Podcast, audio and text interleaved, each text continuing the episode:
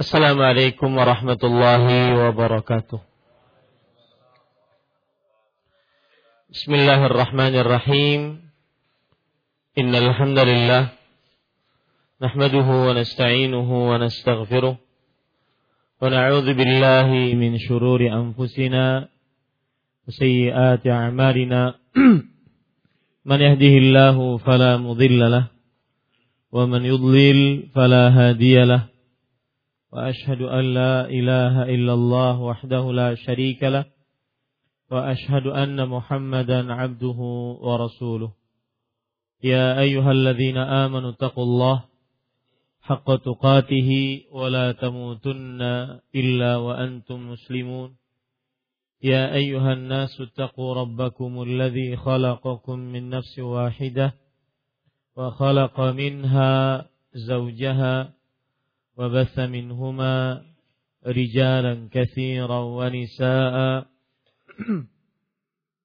واتقوا الله الذي تساءلون به والأرحام. إن الله كان عليكم رقيبا. يا أيها الذين آمنوا اتقوا الله وقولوا قولا سديدا. يصلح لكم أعمالكم ويغفر لكم ذنوبكم. ومن يطع الله ورسوله فقد فاز فوزا عظيما. أما بعد فإن أصدق الحديث كتاب الله وأحسن الهدي هدي محمد صلى الله عليه وعلى آله وسلم وشر الأمور محدثاتها وكل محدثة بدعة وكل بدعة ضلالة وكل ضلالة في النار. Alhamdulillah kita bersyukur pada Allah Subhanahu wa taala. Pada hari ini hari Rabu malam Kamis malam yang ke-25 dari bulan Zulhijjah 1439 Hijriah kita dimudahkan oleh Allah Subhanahu wa taala untuk duduk bersama mengkaji kembali kitab tauhid alladhi huwa haqqullahi 'alal 'abid yang ditulis oleh Al-Imam Al-Mujaddid Syekhul Islam Muhammad At-Tamimi rahimahullahu taala. Salawat dan salam semoga selalu Allah berikan kepada Nabi kita Muhammad sallallahu alaihi wa ala alihi wasallam pada keluarga beliau, para sahabat serta orang-orang yang mengikuti beliau sampai hari kiamat kelak. Dengan nama-nama Allah yang husna dan sifat-sifatnya yang mulia, kita berdoa, Allahumma inna nas'aluka ilman nafi'an wa rizqan tayyiban wa amalan mutaqabbala. Wahai Allah, sesungguhnya kami mohon kepada Engkau ilmu yang bermanfaat, rezeki yang baik, dan amal yang diterima. Amin ya rabbal alamin. Allahumma aslih lana dinana alladhi huwa ismatu amrina wa aslih lana dunyana allati fiha ma'ashuna wa aslih lana akhiratana allati fiha ma'aduna waj'alil hayata ziyadatan lana fi kulli khair. Waj'alil mauta rahatan lana min kulli syarr. Wahai Allah perbaikilah urusan agama kami yang merupakan benteng diri kami. Dan perbaikilah urusan akhirat kami yang merupakan tempat kembali kami. Dan perbaikilah urusan dunia kami yang merupakan tempat tinggal kami. Dan jadikanlah kehidupan sebagai tambahan bagi kami dalam setiap amal kebaikan. Dan jadikanlah kematian sebagai peristirahatan bagi kami dari setiap keburukan. Amin ya rabbal alamin. Para ikhwah, ahibbati, hafizakumullahu ta'ala, saudara-saudari yang saya cintai karena Allah, semoga kita senantiasa dijaga oleh Allah Subhanahu wa taala. Pada kesempatan kali ini kita membahas bab yang baru yaitu bab yang ke-63. Penulis rahimahullahu taala berkata babu ma jaa fi zimmatillah wa zimmati nabiyhi sallallahu alaihi wa ala alihi wasallam. Bab 63 tentang jaminan Allah dan jaminan nabinya Muhammad sallallahu alaihi wasallam dalam perjanjian. Para ikhwah ahibati hafizakumullah maksud dari bab ini adalah seorang muslim hendaknya senantiasa selalu menjaga perjanjian dan kesepakatan. Rasulullah sallallahu alaihi wa ala alihi wasallam bersabda, "Al-muslimuna ala syurutihim." Kaum muslimin sesuai dengan syarat-syarat yang diajukan saat terjadi perjanjian. Ini sebagaimana yang disebutkan oleh Rasulullah Sallallahu Alaihi Wasallam dalam hadis yang diriwayatkan oleh Imam Abu Dawud, kemudian juga oleh imam-imam yang lain. Jadi maksud dari bab ini adalah kaum muslimin senantiasa selalu di atas perjanjian yang sudah disepakati. Perjanjian yang sudah disepakati. Baik, apa hubungan bab ini dengan kitab tauhid? Apa hubungan bab 63 dengan kitab tauhid? Hubungannya adalah yaitu menjaga perjanjian, kesepakatan termasuk dari mengagungkan Allah Subhanahu wa taala. Dan tidak menjaga perjanjian tidak sesuai dengan kesepakatan bahkan membatalkan perjanjian ini adalah berarti tidak mengagungkan Allah Subhanahu wa taala. Dan itu bertentangan dan merusak, mengurangi tauhid seseorang. Inilah hubungan bab ini dengan kitab tauhid.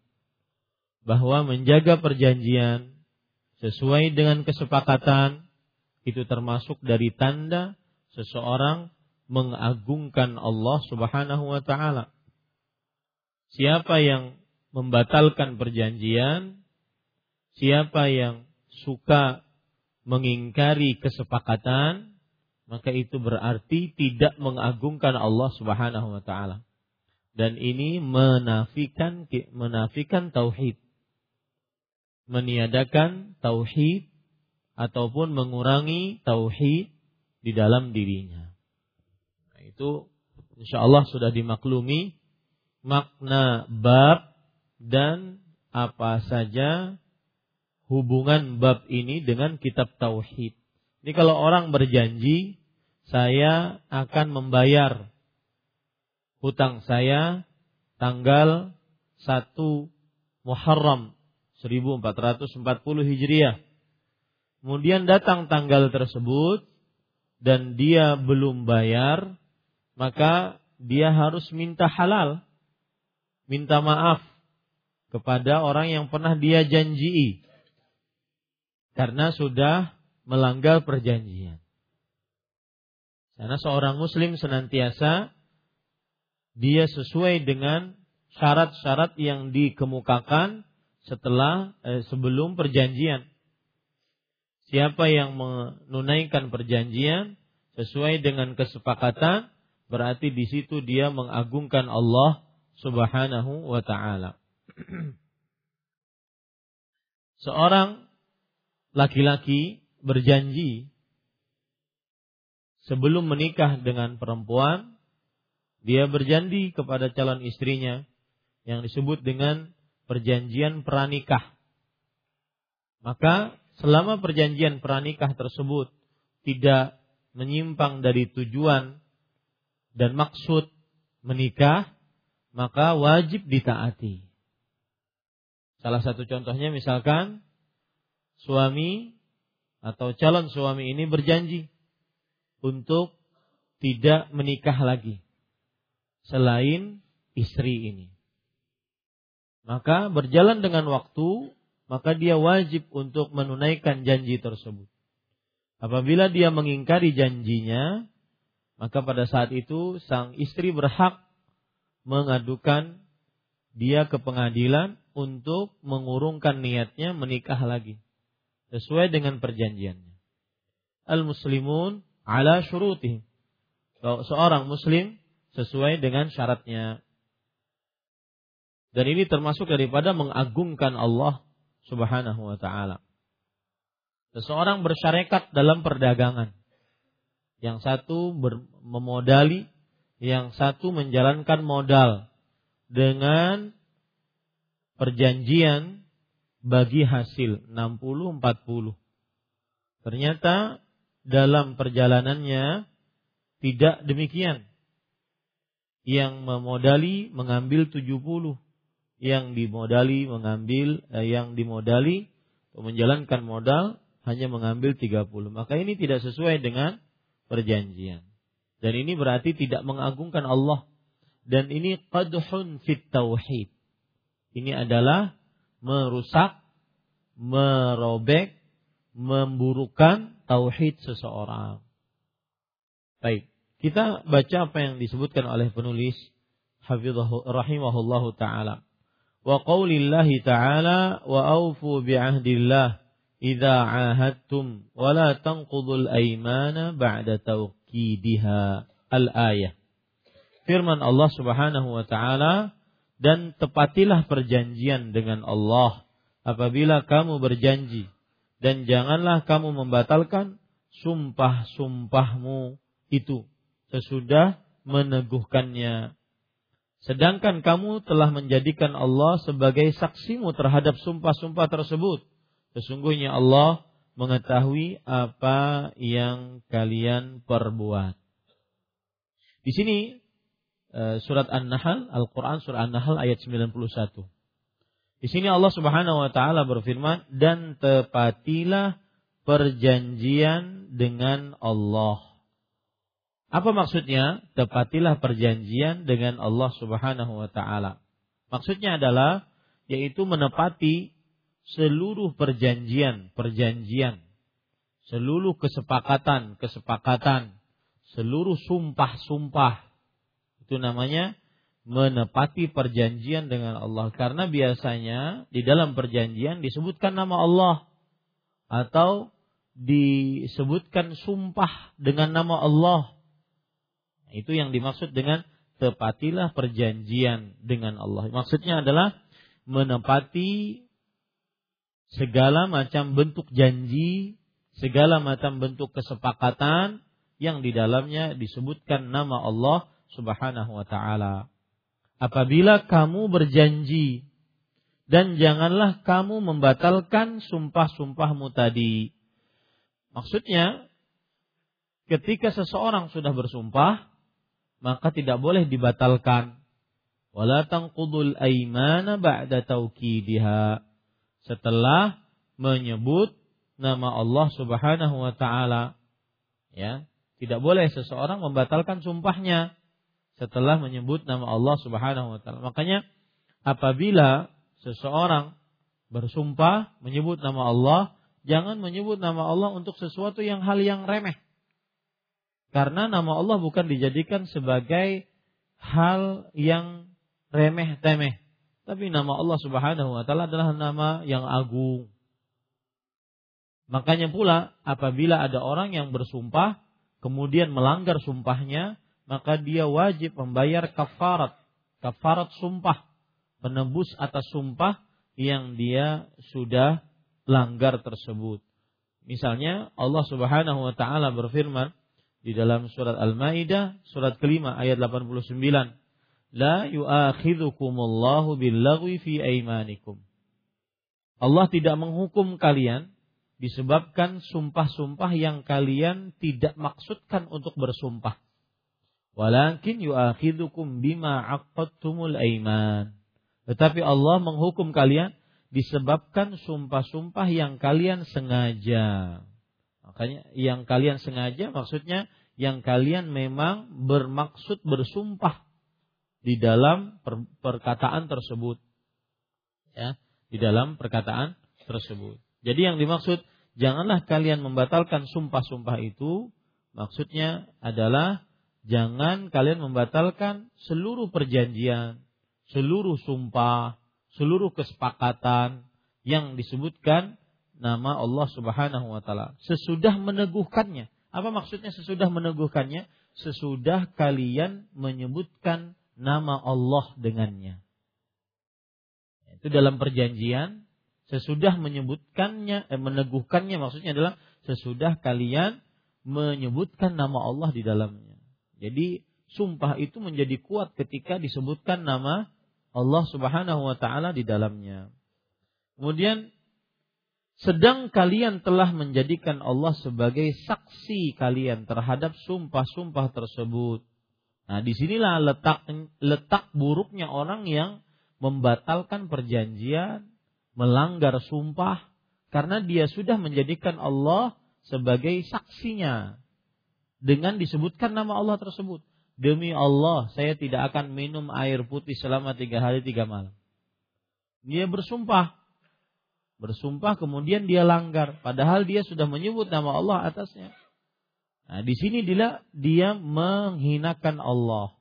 Di situlah letak buruknya ataupun rusaknya akidahnya karena sudah merendahkan Allah Subhanahu wa taala.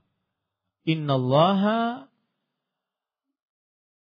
Ya'lamu ma taf'alun. Sesungguhnya Allah mengetahui apa yang kalian perbuat. Hati-hati, jangan asal bersumpah.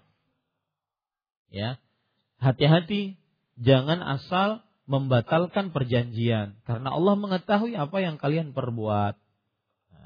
Berarti makna dari ayat ini secara umum adalah bahwa Allah Subhanahu wa taala pada surat An-Nahl ayat 91 memerintahkan untuk menunaikan segala macam bentuk perjanjian, segala macam bentuk kesepakatan, dan senantiasa selalu menjaga sumpah-sumpah, terutama yang disebutkan nama Allah di dalamnya. Ya, ini maksud dari ayat tersebut. Allah Subhanahu wa taala memerintahkan untuk menunaikan segala macam perjanjian, segala macam kesepakatan dan selalu menjaga sumpah-sumpah yang disebutkan nama Allah Subhanahu wa taala di dalamnya. Kenapa demikian? Karena mereka telah menjadikan Allah Subhanahu wa taala sebagai saksi atas sumpah mereka. Sebagai yang mengawasi atas sumpah mereka karena di dalam sumpah mereka disebutkan nama Allah Subhanahu wa taala. Maka orang muslim itu senantiasa sesuai dengan syaratnya sesuai dengan kesepakatannya, sesuai dengan perjanjiannya, tidak boleh diingkari. Sifat seorang muslim senantiasa menaati janji, menaati sumpah, menaati kesepakatan, tidak boleh dia mengingkarinya. Ya.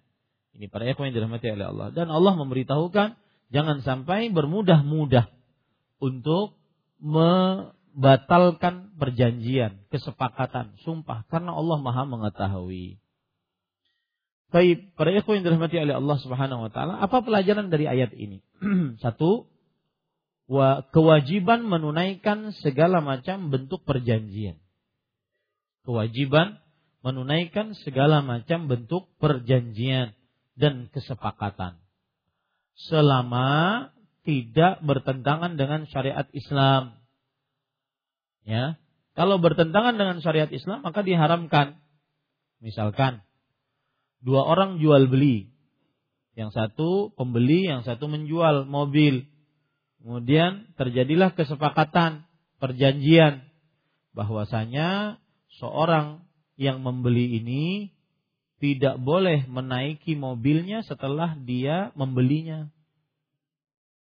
Nah, ini berarti perjanjiannya batil karena bertentangan dengan maslahat dari jual beli. Otomatis orang yang membeli ingin memiliki, kemudian memakai, menggunakan fasilitas yang dia beli. Ini tidak diperbolehkan, ya.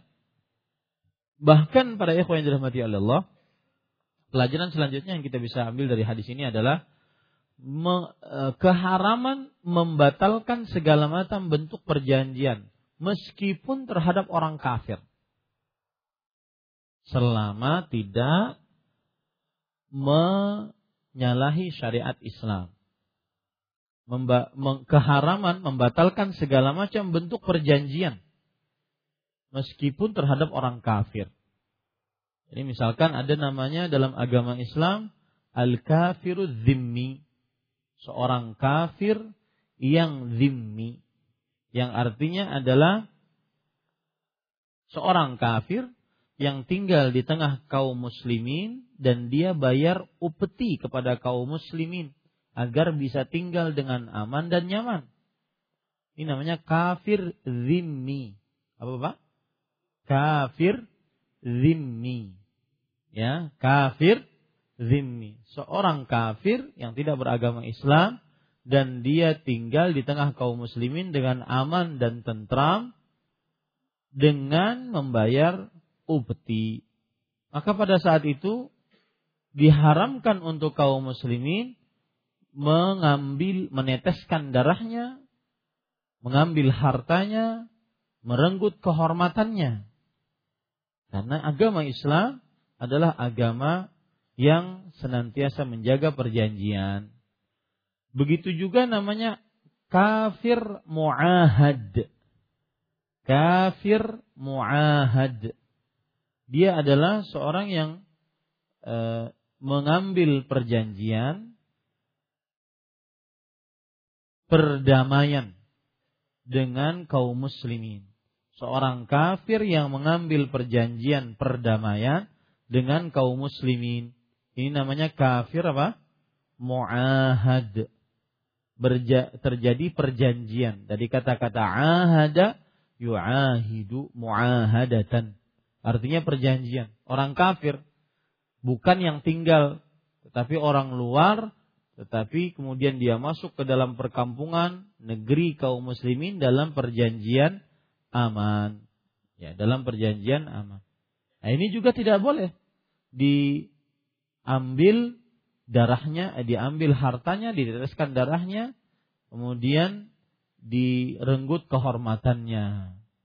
Makanya Nabi Muhammad sallallahu alaihi wa alihi wasallam bersabda, man qatala mu'ahadan lam yarah raihatal jannah.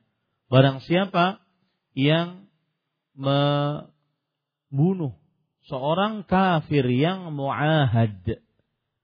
Kafir mu'ahad tadi apa? Orang kafir yang mengadakan perjanjian aman dengan kaum muslimin. Dia dari luar negeri kaum muslimin, bukan dalam negeri. Kalau dalam negeri tadi apa? Zimmi, ya. Kemudian pada ikhwan yang dirahmati oleh Allah Subhanahu wa taala, adapun uh, yang ketiga yaitu kafir musta'man. Kafir musta'man. Kafir musta'man adalah seorang yang masuk ke dalam daerah kaum muslimin dan dijanjikan aman. Kafir musta'man adalah seorang yang masuk daerah kaum muslimin dan dijanjikan aman. Ini para ikhwan yang dirahmati oleh Allah. Mereka ini semuanya sama. Darahnya haram diteteskan, hartanya haram untuk diambil, dan kehormatannya haram untuk direnggut. Apabila terjadi perjanjian dengan kaum muslimin dalam tiga eh, dengan tiga jenis orang kafir tersebut, maka kaum muslimin haram membatalkan memba, me, me, membatalkan perjanjian, haram mengingkari kesepakatan. Siapa pun, hatta orang kafir, meskipun orang kafir.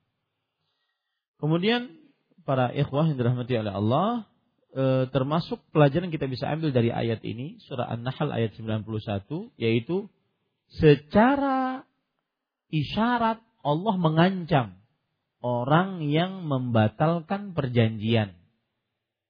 Secara isyarat Allah mengancam orang yang membatalkan perjanjian. Baik.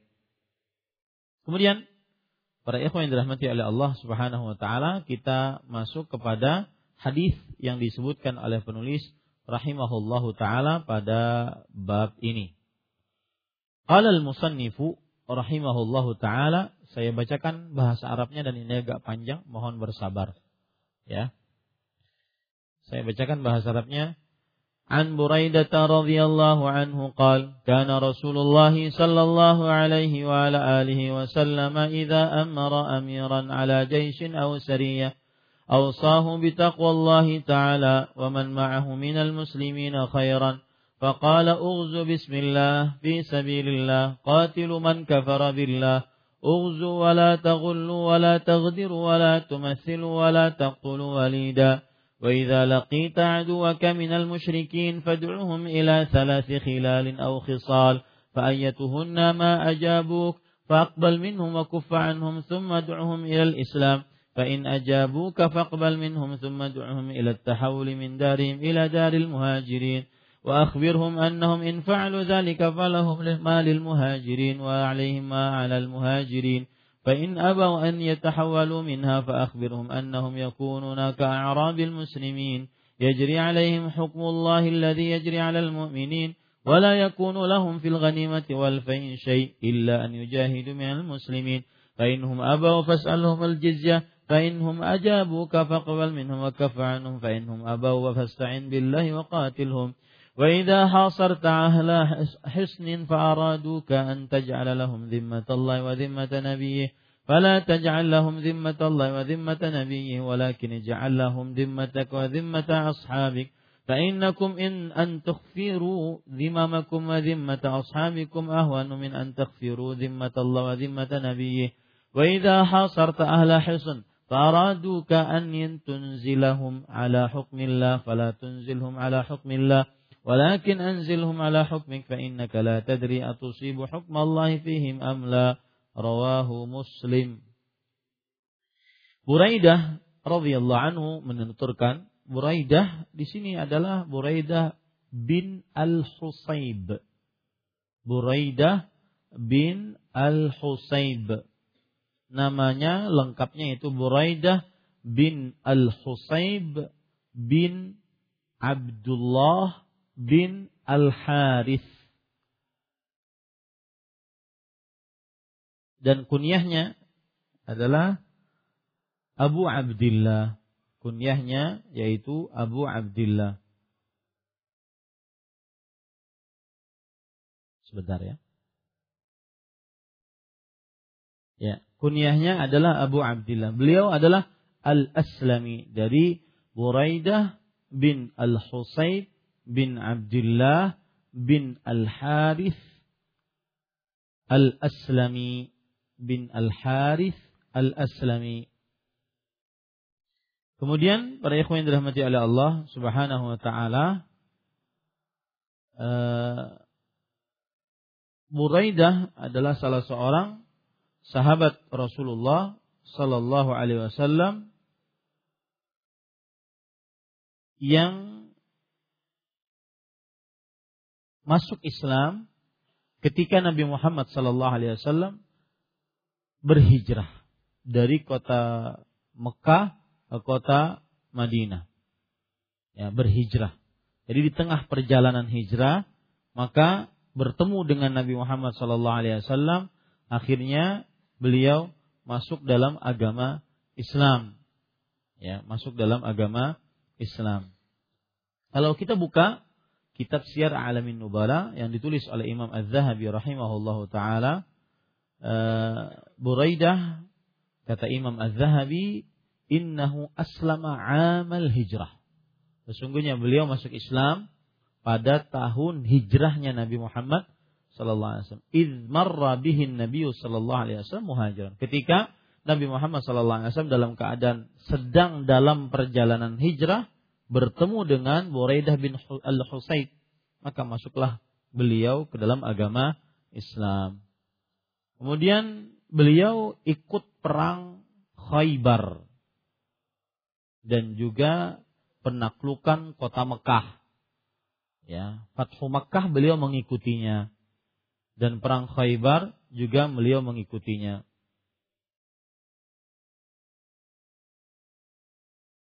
Dan beliau termasuk dari pasukan Rasul Shallallahu Alaihi Wasallam yang membawa peperangan, membawa bendera peperangan saat perang Khaybar dan juga saat penaklukan kota Mekah.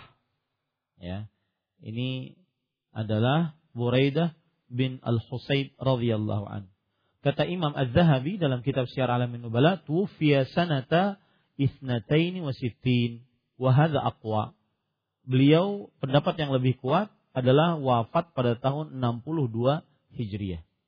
62 Hijriah. Dan hadis yang dimiliki oleh Buraidah bin Al-Husayb radhiyallahu anhu sekitar mi'atun wa khamsun 150 hadis. Jadi beliau meriwayatkan 150 hadis dari Rasulullah sallallahu alaihi wa ala alihi wasallam. Baik. Buraidah bin Al-Husayb radhiyallahu anhu menuturkan Rasulullah sallallahu alaihi wasallam apabila mengangkat seorang komandan pasukan perang atau batalion ya.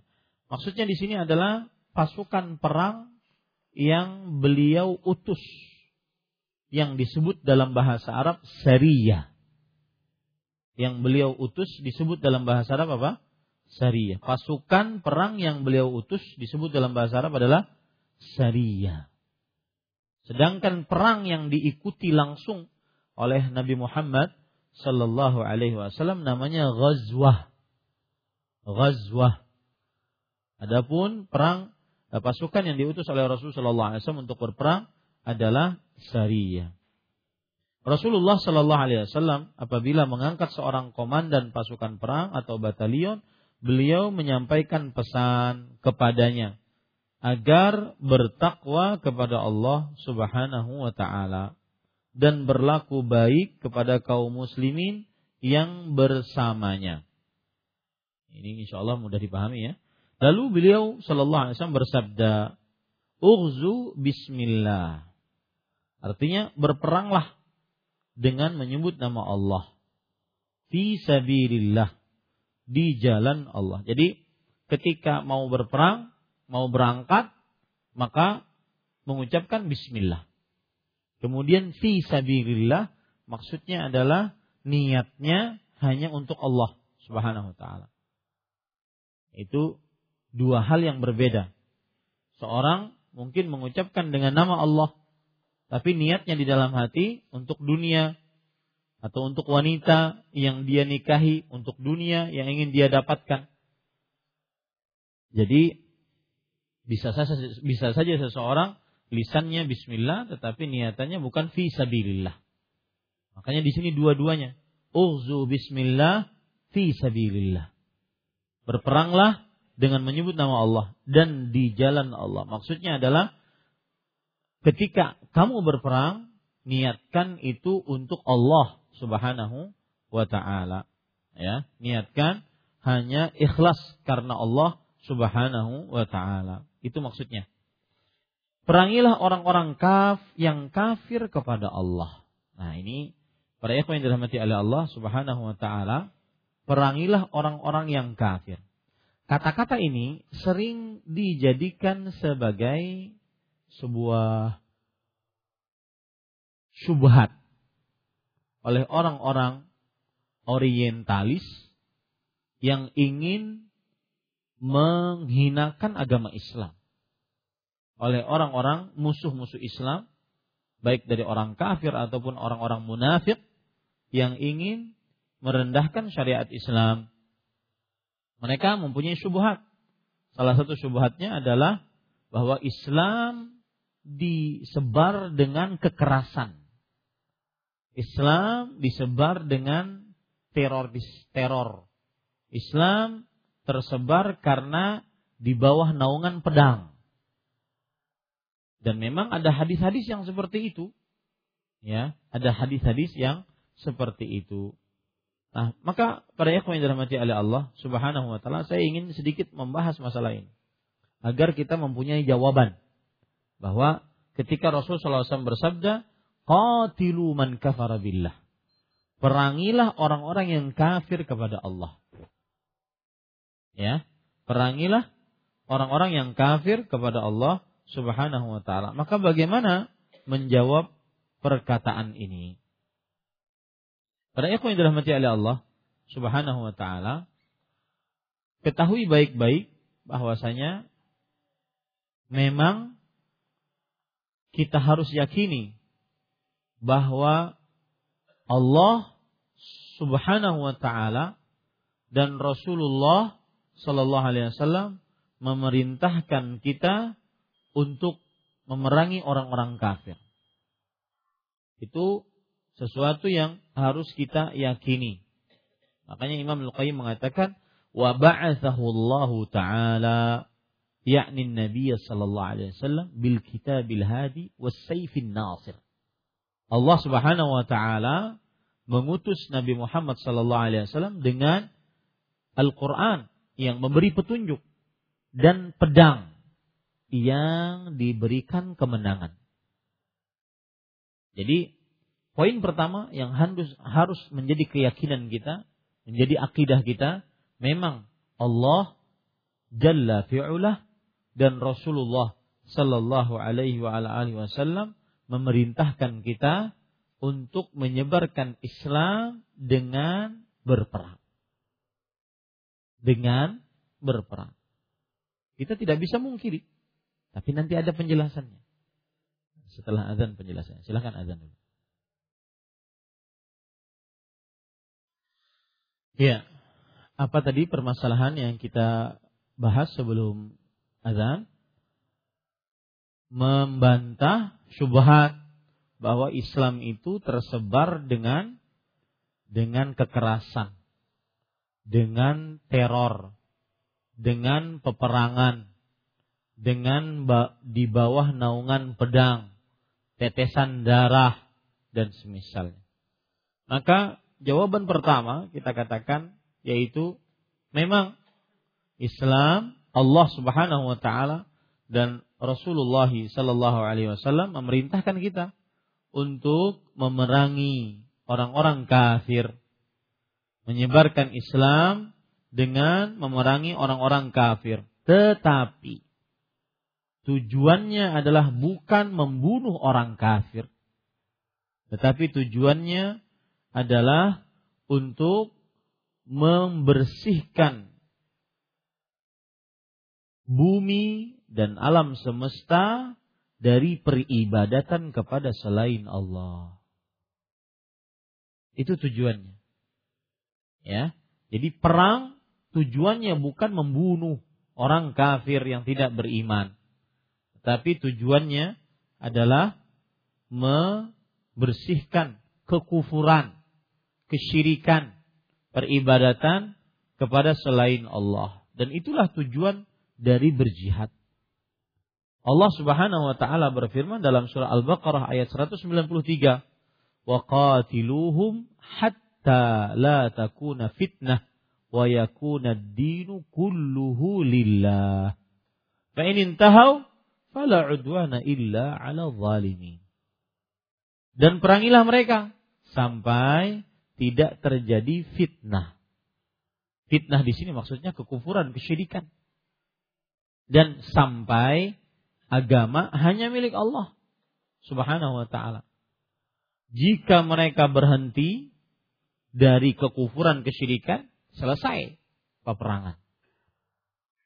Dan tetapi kalau seandainya mereka tidak berhenti, maka tidak ada permusuhan apa pun kecuali atas orang-orang yang zalim. Orang musyrik, orang kafir zalim. Maka mereka pantas untuk diperangi. Makanya perhatikan perkataan Rib'i ibn Amir kepada Rustum raja Persia. Beliau menjelaskan sebab jihadnya orang-orang muslim memerangi kaum kafirin. Kata beliau, "Innallaha ibta'atsana linukhrija man sya'a min ibadatil ibad ila ibadatillah." Sesungguhnya Allah mengutus kami untuk agar kami mengeluarkan siapa saja yang dikehendakinya dari peribadatan kepada makhluk kepada peribadatan kepada Allah. Itu fungsi untuk jihad yaitu had wa yakuna dinu kulluhu lillah. Untuk agama hanya milik Allah Subhanahu wa taala. Wa min dunya ila sa'atiha. Dan memindahkan manusia dari sempitnya dunia kepada keluasannya. Wa min jawril adyan ila adlil Islam. Dan memindahkan manusia, hamba-hamba, makhluk-makhluk dari kezaliman agama-agama kepada keadilan Islam. Fa'arsalana bidinihi ila khalqih.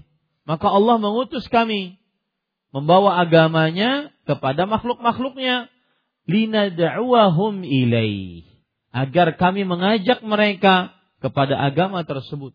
Faman qabila dzalika qabilna minhu. Siapa yang menerima hal tersebut, dakwah kami itu, kami akan terima dia. Wa raja'na minhu anhu dan kami akan berlepas diri darinya. Tidak memeranginya lagi. Waman aba qatalnahu abadan hatta yaqdi nufdi ila mau'idillah. Kalau seandainya mereka enggan untuk masuk dalam agama Islam, untuk menyembah hanya kepada Allah, untuk memperlihatkan ibadah hanya untuk Allah, maka kami akan perangi mereka selamanya sampai kami masuk ke dalam janji Allah Subhanahu wa taala. Itu sebab. Jadi jawaban pertama Anda bisa jawab kepada orang-orang seperti ini yang menyebarkan syubhat apa tadi? Iya, akidah kami memang menyatakan bahwasanya kita diperintahkan untuk menyebarkan Islam dengan apa? Dengan perang, mengangkat senjata, tetapi tujuannya bukan untuk membunuh. Tujuannya adalah untuk menjadikan manusia beribadah kepada Allah. Untuk mengeluarkan manusia dari peribadatan kepada makhluk kepada peribadatan kepada Rabbul Alamin. Paham ini? Ada ikhwah? Jadi jangan tertipu subhan. Lihat perkataan Imam uh, Ibnu Katsir rahimahullah di dalam kitab beliau tafsir Ibnu Katsir ketika menafsiri surah Al-Baqarah ayat 193. Beliau mengatakan amar Allah taala biqitalil kuffar hatta la takuna fitnatun ay syirkun.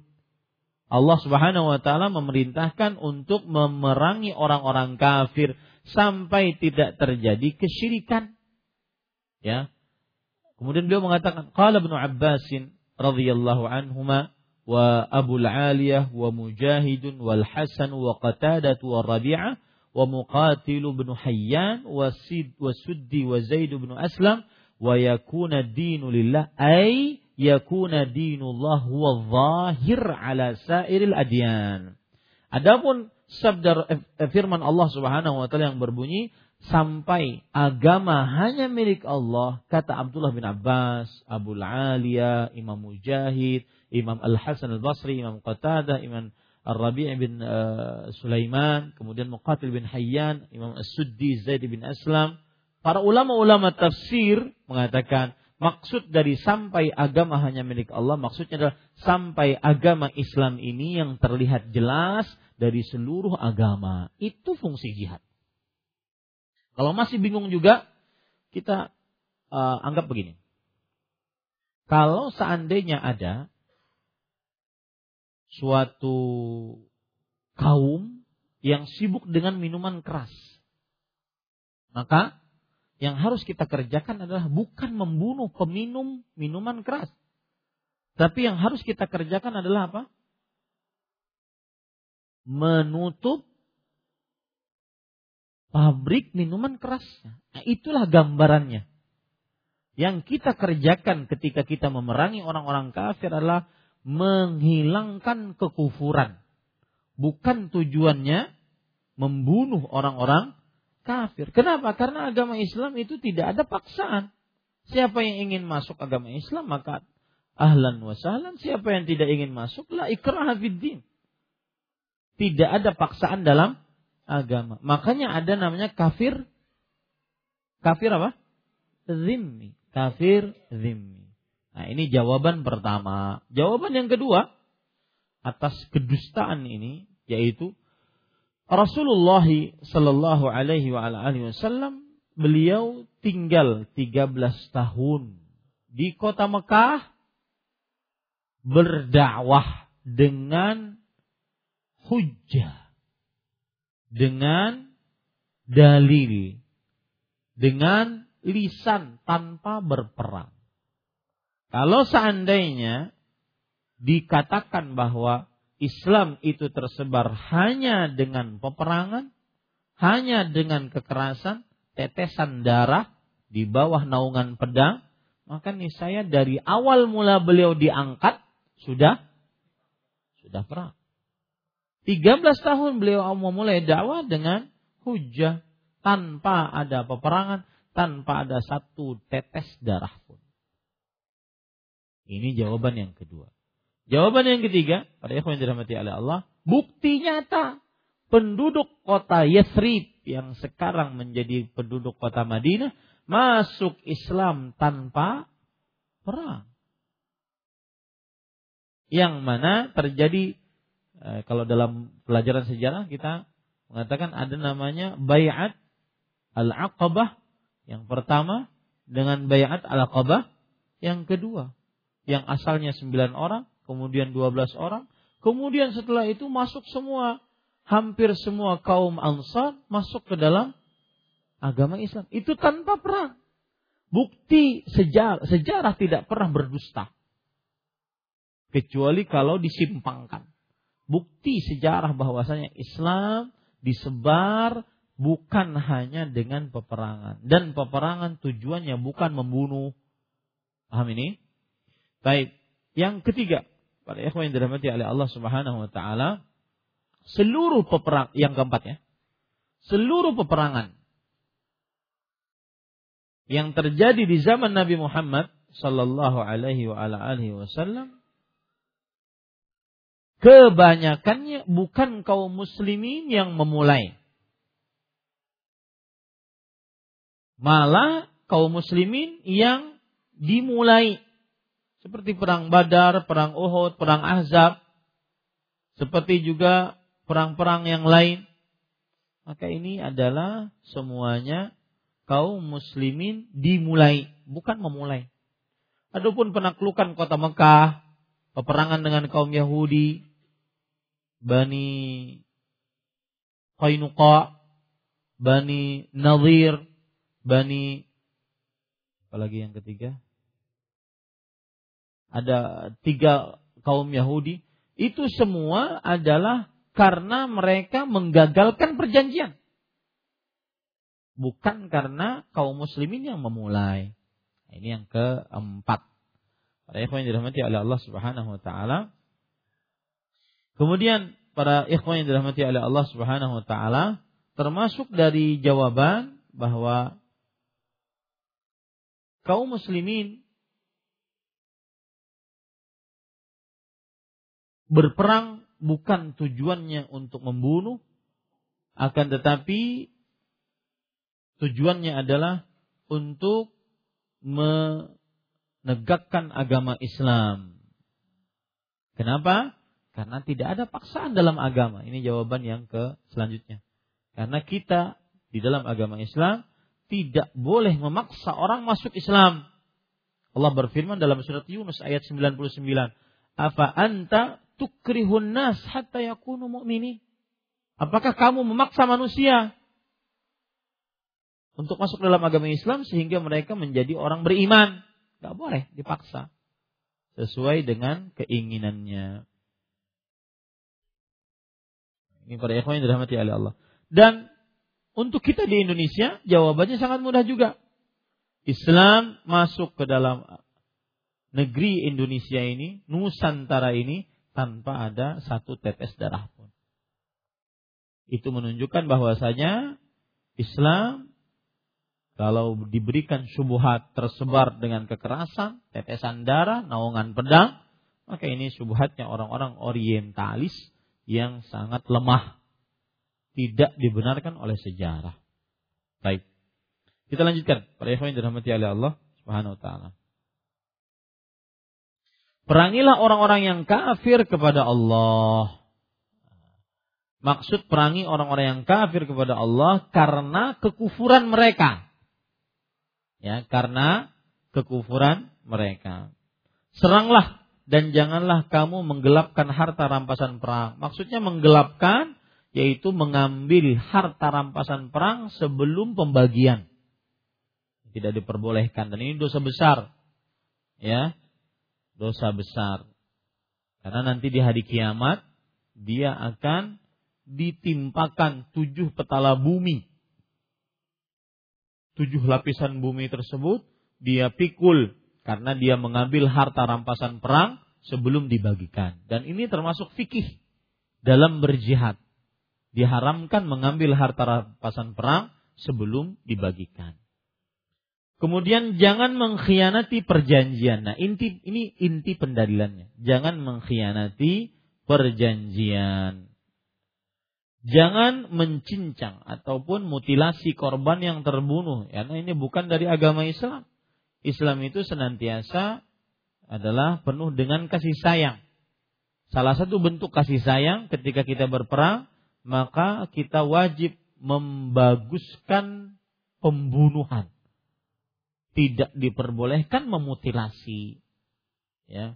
Fa'idha qataltum fa'ahsinul qitlah. Kata Nabi Muhammad SAW. Inna Allah kataba al-ihsan ala kulli syai. Fa'idha qataltum fa'ahsinul qitlah.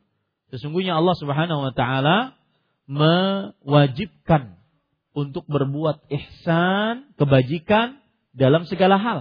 Jika kalian membunuh, maka perbaikilah pembunuhan. Tidak boleh memutilasi.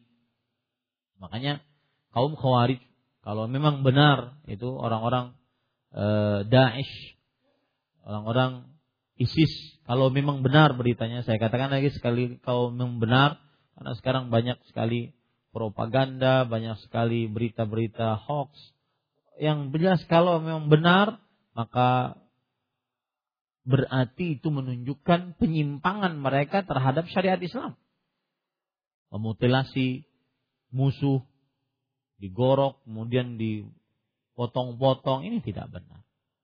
Ya, dalam dalam fikih berjihad tidak dibenarkan perbuatan tersebut. Karena memang tujuannya bukan membunuh. Tujuannya apa? Tujuannya adalah menghabiskan kekufuran. Ya, dan janganlah membunuh seorang anak pun. Nah, ini termasuk daripada kekeliruan orang yang punya semangat berjihad tapi salah tempat. Ya, di warung kopi ngebom. Ini nanti kena anak-anak, ini tidak benar. Ya, orang asik-asik ngopi, makan mie ayam, dibom. Apa? Apa gentlenya begitu di situ? Mana lakinya itu mana? Orang laki itu kaum muslimin berhadapan dengan kaum kafir. Makanya di dalam syariat jihad itu ada namanya e, mubarazah. Mubarazah utusan dari orang kafir, utusan dari orang muslim. Mereka berduel di situ. Dan di situ terjadi tafaul. Yaitu perasaan optimis. Kalau kaum muslimin menang, berarti ini optimis menang. Baru setelah itu gempur satu sama lain, face to face. Ya, ini tidak orang makan mie ayam dibom. Nah, pian hendak mie ayam bilangnya saya. Baik, para ikhwan yang dirahmati oleh Allah, apabila kalian mendapat dan saya saya katakan perbuatan ngebom, bunuh diri di tengah orang-orang kafir yang diharamkan untuk dibunuh, seperti kafir zimmi, kafir muahad, dan kafir musta'man itu bukan jihad. Saya katakan dengan mil ufia. Dengan mulut saya yang saya sadar menyebutnya. Dan saya berhadapan dengan Allah, berani berhadapan dengan Allah dengan pernyataan ini. Saya berani mempertanggungjawabkannya di hadapan Allah dengan pernyataan ini.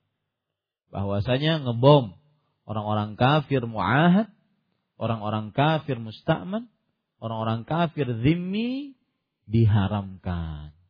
Itu bukan jihad. Ya, bukan jihad. Orang makan mie ayam. mie ayam pulau gitu. Apabila kamu mendapati musuh-musuh kalian dari musuh-musuhmu dari kalangan orang-orang musyrik, maka ajaklah mereka kepada tiga perkara. Mana yang mereka setujui, maka terimalah dan nantikan menyerang mereka. Tiga perkara diberikan tiga opsi, ya, tiga opsi. Pada ikhwan yang dirahmati oleh Allah Subhanahu wa taala, eh, yang pertama, ajaklah mereka kepada Islam. Maksudnya masuk Islam. Kalau mereka setuju, maka terimalah dari mereka. Lalu ajaklah mereka berpindah dari daerah mereka ke daerah kaum muhajirin. Serta beritahukan kepada mereka bahwa apabila mereka melaksanakan ini, mereka mempunyai hak dan kewajiban sebagaimana hak dan kewajiban kaum muhajirin. Ini berarti yang pertama, yaitu masuk dalam agama Islam. Kalau mau masuk dalam agama Islam, mereka seperti kaum muhajirin kaum muhajirin bagaimana? Maka orang yang berhijrah dari kota Mekah ke kota Madinah. Mereka memiliki tanah, mereka dipersaudarakan, mereka aman, mereka e, dijaga kehormatannya, hartanya, darahnya, seperti kaum muhajirin. Ya, ini opsi pertama. Tetapi kalau mereka menolak untuk berpindah hijrah dari daerah mereka, maka beritahukan kepada mereka bahwa mereka akan mendapatkan perlakuan seperti orang-orang badui, pengembara dari kalangan kaum muslimin. Berlaku bagi mereka hukum Allah Subhanahu wa taala, sedang mereka tidak menerima bagian apa pun dari ghanimah dan taib. Nah, ini hukum yang lain. Kalau mereka enggan untuk berpindah dari daerah, maka mereka seperti orang badui. Badui itu diambil dari kata Arab al-bada Al-bada artinya adalah orang yang uh, ada artinya adalah pedalaman Arab ataupun padang pasir. Orang yang tinggal di pedalaman Arab. Dan orang-orang ini tidak mendapatkan ghanimah atau fai. Ghanimah artinya adalah uh, ghanimah artinya adalah harta rampasan perang. Fai adalah upeti yang diberikan oleh orang-orang kafir kepada kaum muslimin. Ya. Dan itu fai ini diambil dari orang-orang kafir ketika orang-orang kafir tidak berkutik di hadapan kaum muslimin. Tapi mereka dijaga keamanannya. Dijaga keamanannya. Kemudian pada yang dirahmati oleh Allah, kecuali beliau mereka berjihad bersama kaum muslimin. Taib. Itu opsi yang kedua. Opsi yang ketiga, jika mereka menolak perkara tersebut, maka mintalah kepada mereka untuk membayar jizyah.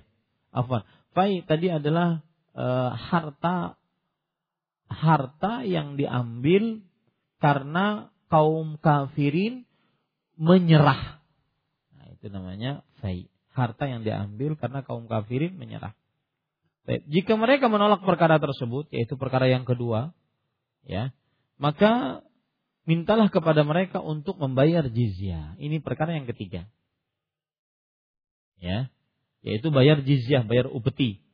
Kalau mereka setuju, maka terimalah dari mereka dan hentikan menyerang mereka. Tetapi jika mereka masih menolak perkara tersebut, maka mohonlah pertolongan kepada Allah dan perangilah mereka. Jadi ada tiga opsi. Yang pertama, masuk dalam agama Islam.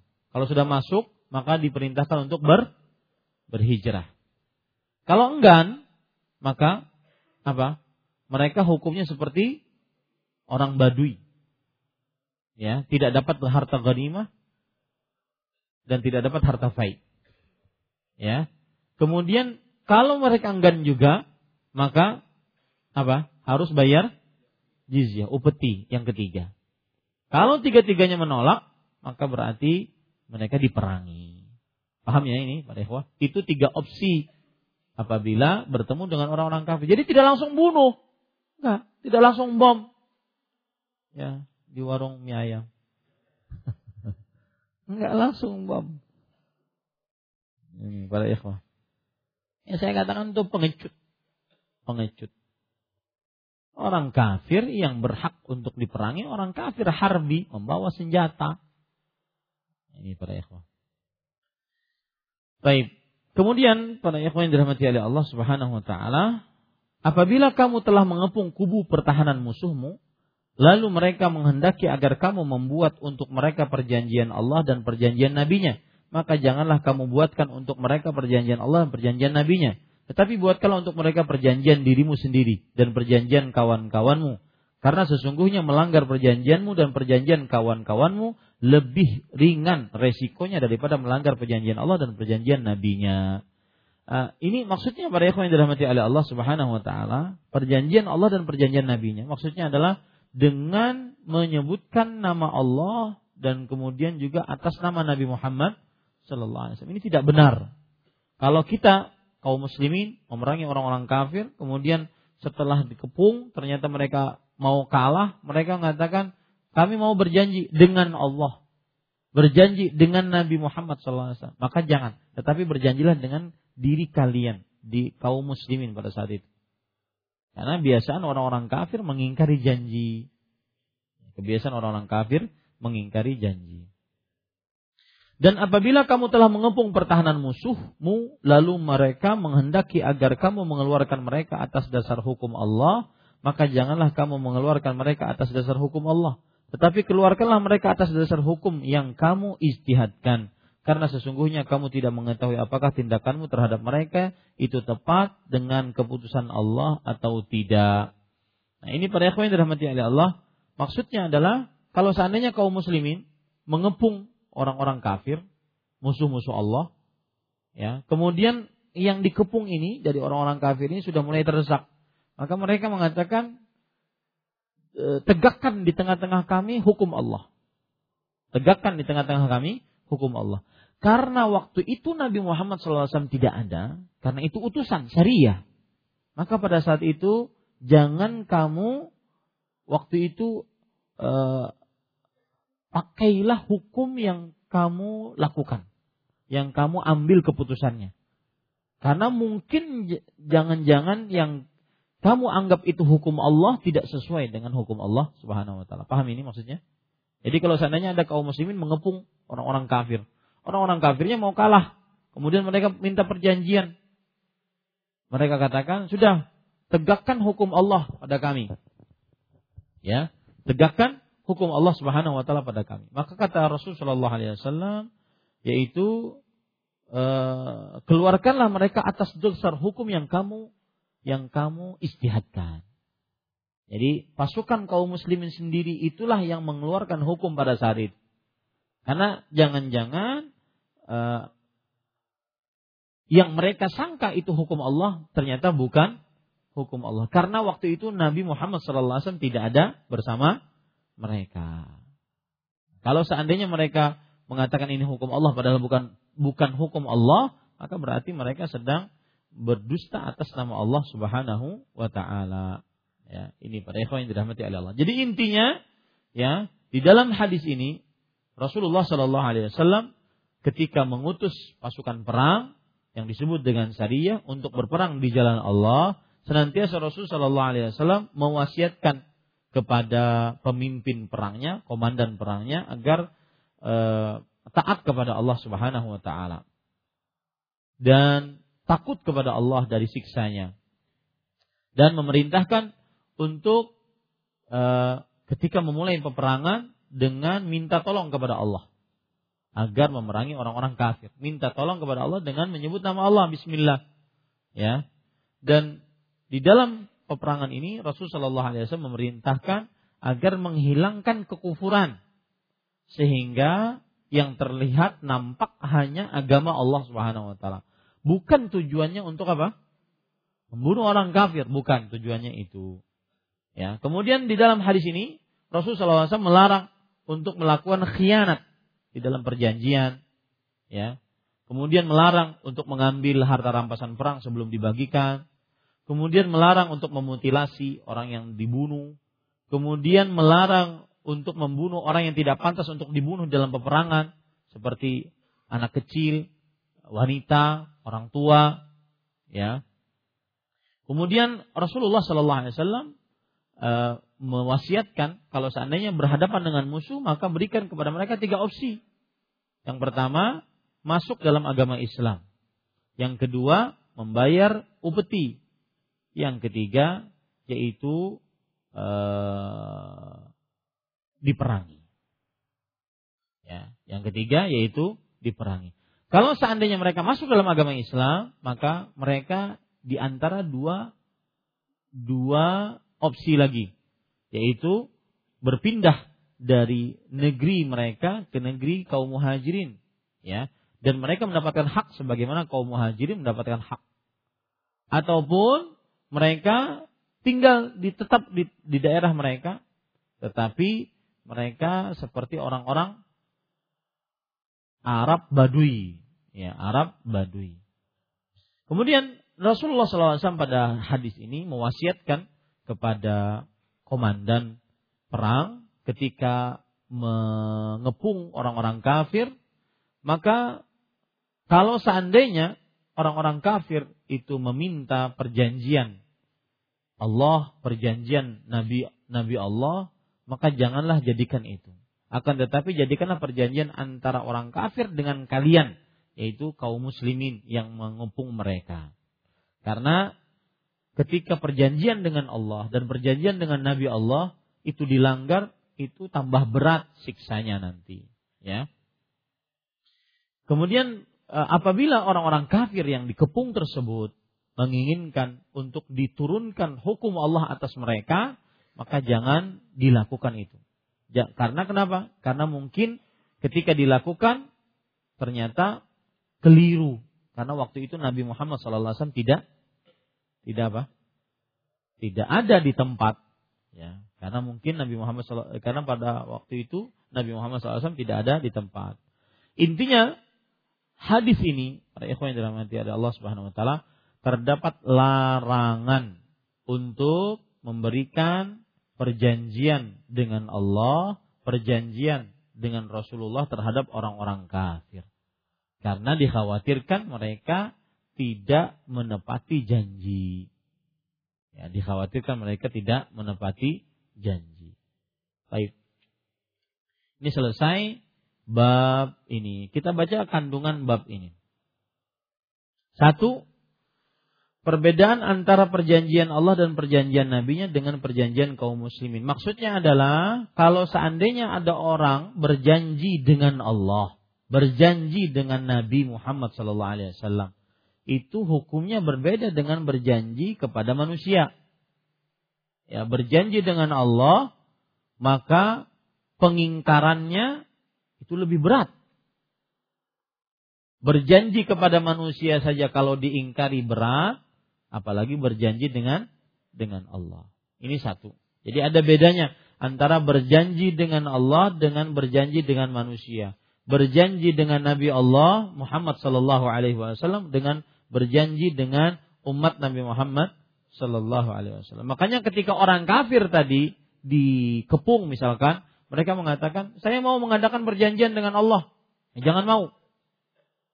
Ya, kenapa? Karena mereka kebiasaannya mengingkari janjinya. Dua, tuntuta, tuntunan yang diberikan Rasulullah SAW yaitu supaya mengambil alternatif yang lebih ringan resikonya dari dua perkara tersebut. Ketika mereka minta perjanjian dengan Allah atau perjanjian dengan Nabi Muhammad SAW, maka jangan dituruti. Tetapi perjanjilah dengan kaum muslimin yang mengepung mereka. Kenapa? Karena apabila terjadi per apa? terjadi pengingkaran, maka pada saat itu resikonya lebih ringan. Ya, beda hal dengan berjanji dengan Allah. Tiga, merenungkan sabda Nabi Muhammad SAW berperanglah dengan nama Allah di jalan Allah. Ini menunjukkan bahwasanya sampai jihad pun harus memperhatikan keikhlasan. Ya, bukan berarti semua yang mengangkat senjata ikhlas. Bukan berarti semua yang pergi ke daerah musibah ikhlas. Ya.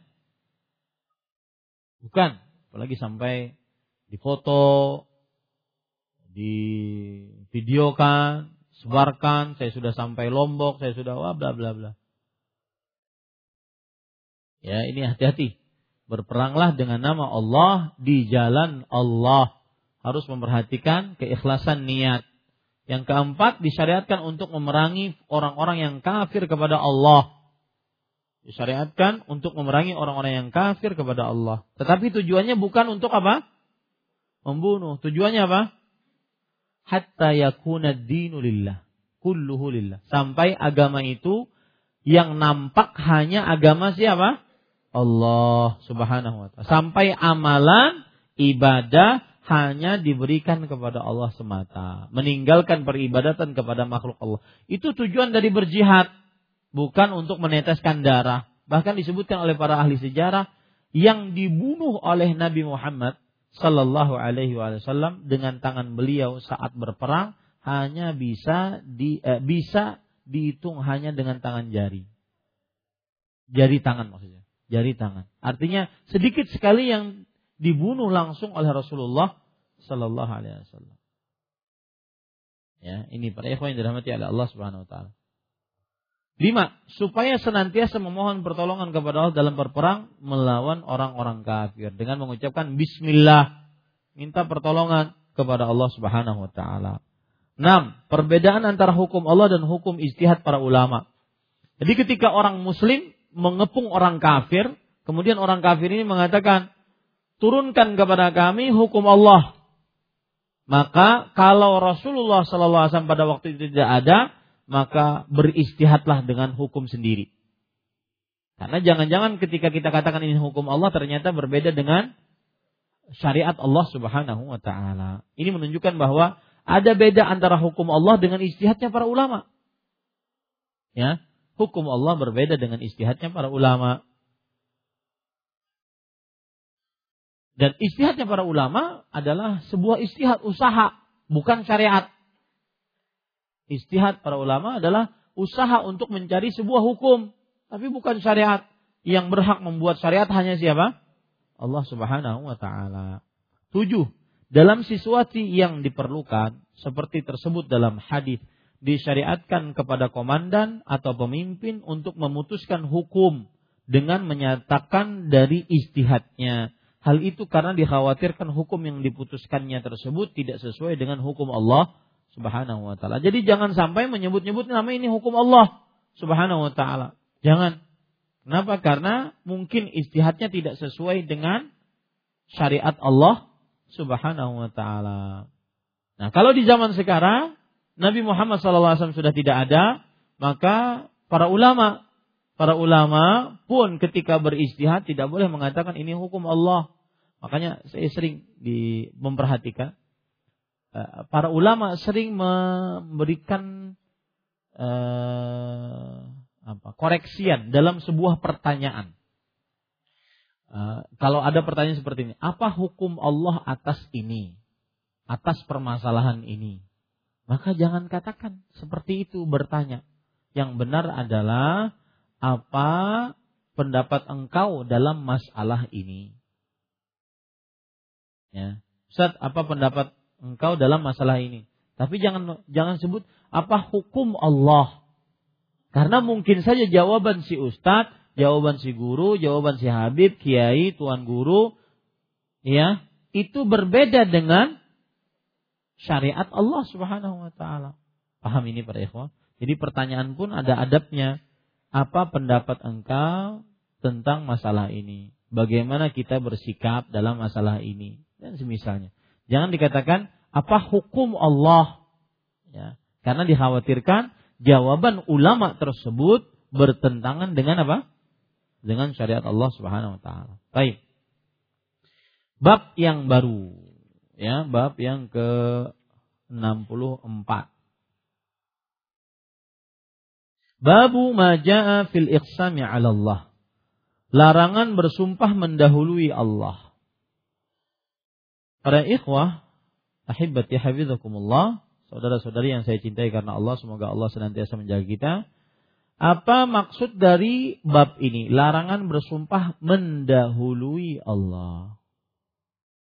Maksudnya adalah larangan bersumpah menyebutkan hukum terhadap seseorang. Larangan bersumpah menyebutkan hukum atau nasib terhadap seseorang sebelum ditentukan oleh Allah. Misalkan saya katakan demi Allah kamu tidak diampuni oleh Allah. Nah, ini dilarang dalam agama Islam. Ya, demi Allah kamu masuk neraka. Ini dilarang dalam agama Islam. Demi Allah kamu masuk surga. Ini dilarang dalam agama Islam. Kenapa? Karena ini bersumpah dengan mendahului hukum dan ketentuan Allah. Karena penentuan surga, neraka, diampuni, disiksa hanya milik siapa? Allah Subhanahu wa taala. Ya, itu maksud dari bab ini. Yaitu apa tadi saya katakan? Larangan bersumpah mendahului Allah. Maksudnya adalah larangan bersumpah menyebutkan sebuah nasib sebelum disebutkan oleh Allah Subhanahu wa taala. Tidak boleh menyebutkan nasib seseorang sebelum ditentukan oleh Allah Subhanahu wa taala. Karena itu berarti mendahului Allah Subhanahu wa taala. Baik. Apa hubungan bab ini dengan tauhid? Hubungan bab ini dengan tauhid berarti orang yang menghukumi orang lain sebelum dihukumi Allah ini buruk adabnya terhadap Allah dan itu menafikan tauhid. Orang yang menghukumi seseorang sebelum hukum Allah maka berarti dia buruk adabnya terhadap Allah karena sudah mendahului Allah. Ya. Sudah mendahului Allah Subhanahu wa taala dan orang yang buruk adabnya terhadap Allah tauhidnya rusak, tauhidnya kurang, tauhidnya buruk. Nah itu. Maka ada hubungan bab ini dengan tauhid karena dia mendahului hukum Allah. Menghukumi manusia. Ini kan sering kalau orang kesel banget dengan orang lain. Apalagi kalau dinasihati. Ya, misalkan orang tua nasihati tidak mau menerima nasihat. Ngeyel nasihat pian ni mai. Neraka pinanya. Nah ini nggak boleh. Ya, kenapa? Karena menghukumi seseorang mendahului hukum siapa? Allah. Nah ini hubungannya dengan tauhid apa? Buruk adabnya terhadap Allah. Karena itu hak Allah Subhanahu wa taala. Buruk adabnya terhadap Allah Subhanahu wa taala. Dan siapa yang buruk adabnya terhadap Allah, maka berarti rusak tauhidnya. Buruk tauhidnya. Ya. Berkurang tauhidnya. Baik. Paham ya? Maksud dari bab, kemudian apa hubungannya dengan tauhid. Baik. Kita baca hadis yang dibawakan oleh penulis di sini. Cuma satu hadis ini. An Jundub bin Abdullah radhiyallahu anhu qala qala Rasulullah sallallahu alaihi wasallam qala rajulun wallahi la yaghfirullahu li fulan faqala Allah ta'ala man dhal ladzi yata'alla alayya alla aghfira li fulan inni qad ghafartu lahu wa ahbattu amalak Ada seorang laki-laki berkata demi Allah Allah tidak akan mengampuni si fulan maka berfirmanlah Allah Subhanahu wa taala, siapakah yang bersumpah mendahuluiku bahwa aku tidak akan bersum aku tidak akan mengampuni si fulan. Sesungguhnya aku telah mengampuninya dan menghapus amalnya. A, menghapus apa? amalmu. Hadis riwayat Muslim. Baik. Para ikhwah yang dirahmati oleh Allah Subhanahu wa taala, ini hadis diriwayatkan oleh Imam Muslim, ya. Jadi eh, kita baca dulu Jundub bin Abdullah. Siapa beliau? Jundub bin Abdullah.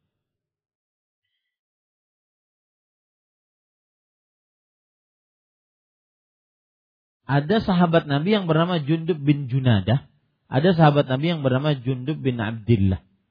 Jundub bin Abdullah nama lengkapnya adalah Jundub bin Abdullah bin Sufyan al-Bajali. Al-Bajali. Jundub bin Abdullah nama lengkapnya adalah Jundub bin Abdullah bin Sufyan al-Bajali. Al-Bajali. Uh, disebutkan oleh Imam Ibnu Katsir, Imam Imam Az-Zahabi rahimahullah di dalam kitab beliau Syiar Alamin Nubala ya. Jundub bin Abdullah Al-Imam, Abu Abdullah Al-Bajali. Beliau adalah sahabat Rasul sallallahu alaihi wasallam. Beliau tinggal di Kufah. Kufah di mana? Irak. Dan Basrah. Dan beliau memiliki beberapa hadis Nabi Muhammad sallallahu alaihi wa ala alihi wasallam. Dan beliau hidup sampai tahun 70-an Hijriah. Beliau hidup sampai tahun 70-an Hijriah. Baik. Jundub bin Abdullah menuturkan Rasulullah sallallahu alaihi wasallam bersabda ada seorang lelaki berkata demi Allah tidak akan Allah tidak akan mengampuni si fulan. Ini sudah bersumpah lagi. Kemudian dia mendahului Allah lagi, yaitu menghukumi seseorang. Ya. Maka Allah berfirman, "Siapakah yang bersumpah mendahuluiku?" Ya, bersumpah mendahuluiku. Bahwa aku tidak mengampuni si fulan. Sesungguhnya aku telah mengampuninya dan menghapus amalmu. Nah, ini bahayanya menghukumi orang. Makanya dakwah salaf tidak menghukumi orang. Dakwah salaf menghukumi perbuatan bukan pelaku perbuatan. Perbuatannya yang kita hukumi. Ini syirik ini bid'ah. Kesyirikan kekal abadi dalam neraka bid'ah sesat, kesesatan di dalam neraka. Adapun pelakunya maka harus ada namanya iqamatul hujjah wa intifa'ul mawani'. Penegakkan hujjah, alasan, pemberitahuan dan terlepasnya segala larangan-larangan untuk menghukumi hukuman tersebut kepada orang tersebut baru bisa dihukumi. Ini tidak mudah menghukumi orang. Si fulan musyrik, si fulan kafir, si fulan munafik, nggak mudah. Ya. Jadi jangan antum berdakwahnya dengan menghukumi orang, tetapi menghukumi apa? perbuatan. Dan tidak semua orang yang melakukan perbuatan dia terhukumi dengan perbuatan tersebut. Harus ada namanya iqamatul hujjah wantifa'ul mawani'. Yaitu diberitahu dulu. Oh tetap ngeyel, dilihat lagi apakah ada alasan yang kita bisa memaafkan dia dan semisalnya. Dan itu bukan tugas setiap orang, tapi tugasnya para ulama rahimahumullahu taala. Ya. Baik. Nah, ini para ikhwan yang dirahmati Allah. Jadi makna hadis ini adalah Nabi Muhammad Shallallahu alaihi wasallam memberitahukan, memperingatkan dengan keras akan bahaya lisan bahwa seseorang bersumpah dengan nama Allah bahwa Allah tidak mengampuni si fulan, si fulan yang berdosa. Nah, seakan-akan dia ini mendahului Allah, seakan-akan dia memboikot hukum Allah, hukum dia yang dipakai. Nah, ini berbahayanya. Ya, ini tidak diperbolehkan dalam agama Islam. Baik, hadis ini menunjukkan bahwasanya uh, orang yang bersumpah menghukumi orang lain sebelum hukum Allah, maka ini seakan-akan dia ujub dengan dirinya sendiri. Di situ letaknya ter, tercelaknya dari sisi tauhidnya. Dia ujub dengan dirinya sendiri. Kok bisa-bisanya dia menghukumi orang? Ya, padahal dia sendiri tidak mengetahui apakah diampuni dosanya oleh Allah atau tidak. Paham ya, pada ikhwah? Kemudian penulis mengatakan wa fi hadis Abi Hurairah annal qaila rajulun 'abid. Dan, disebutkan dalam hadis Abu Hurairah radhiyallahu anhu bahwa orang yang bersumpah demikian itu adalah seorang ahli ibadah. Nah, ini bahayanya ibadah tanpa ilmu. Membuat orang ujub.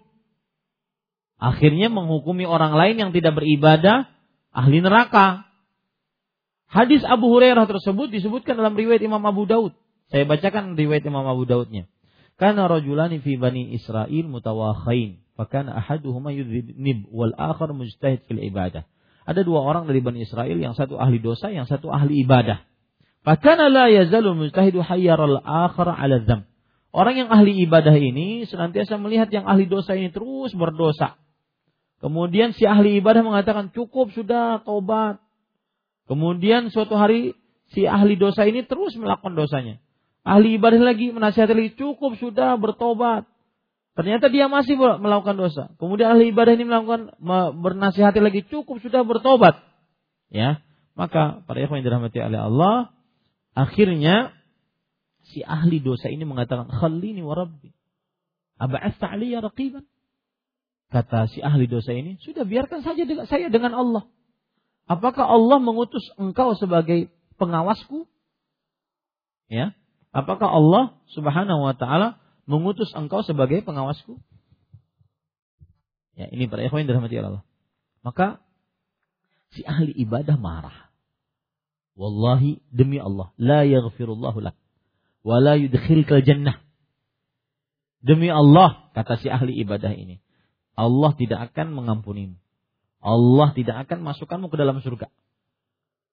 Maka kedua-duanya dicabut nyawanya oleh Allah Subhanahu wa taala. Lalu Allah berkata kepada ahli ibadah, Akun tabi aliman au ala ma fi yadi qadiran? Wahai ahli ibadah, apakah engkau lebih mengetahui tentang aku daripada aku? Atau engkau memiliki kekuasaan seperti yang aku miliki? Ya, kepada ahli ibadah. Bahayanya ujub. Jadi kadang-kadang sebagian orang yang sudah kenal dakwah, jenggot sudah mulai panjang, celana sudah di atas dua mata kaki, kemudian melihat orang-orang yang belum ngaji, ya sinis, meremehkan. Ini ujub, ya. Kemudian tidak mau salaman, tidak mau e, senyum kepada orang tersebut. Ini tidak benar.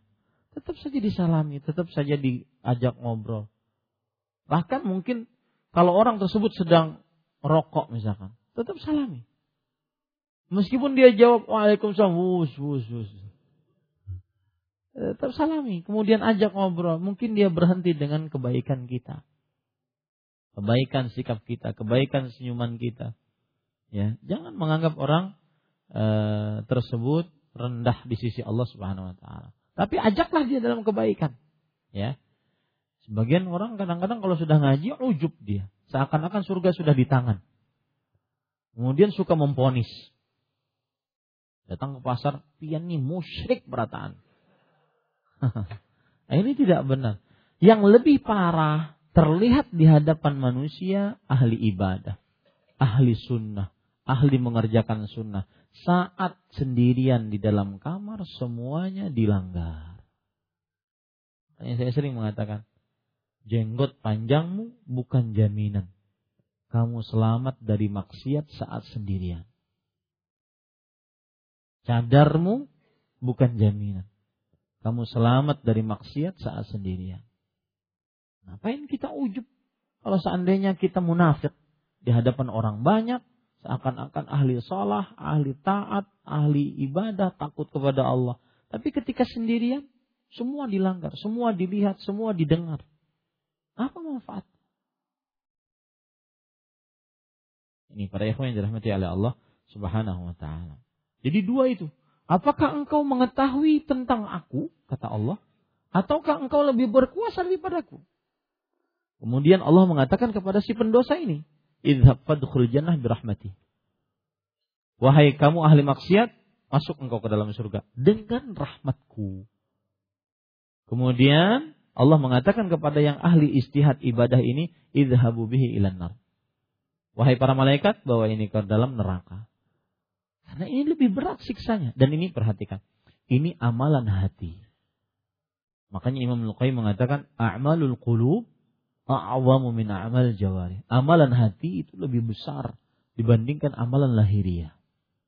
Orang menjaga hatinya bersih, menjaga hatinya ikhlas, menjaga hatinya tidak ujub lebih utama dibandingkan dia mungkin sholat semalaman suntuk. Maka hati-hati pada ikhwan yang dirahmati Allah. Bukankah tiga orang yang melaksanakan amalan luar biasa? Berjihad, bersedekah, membaca Al-Quran, semuanya yang pertama kali diceburkan ke dalam neraka karena hatinya kotor.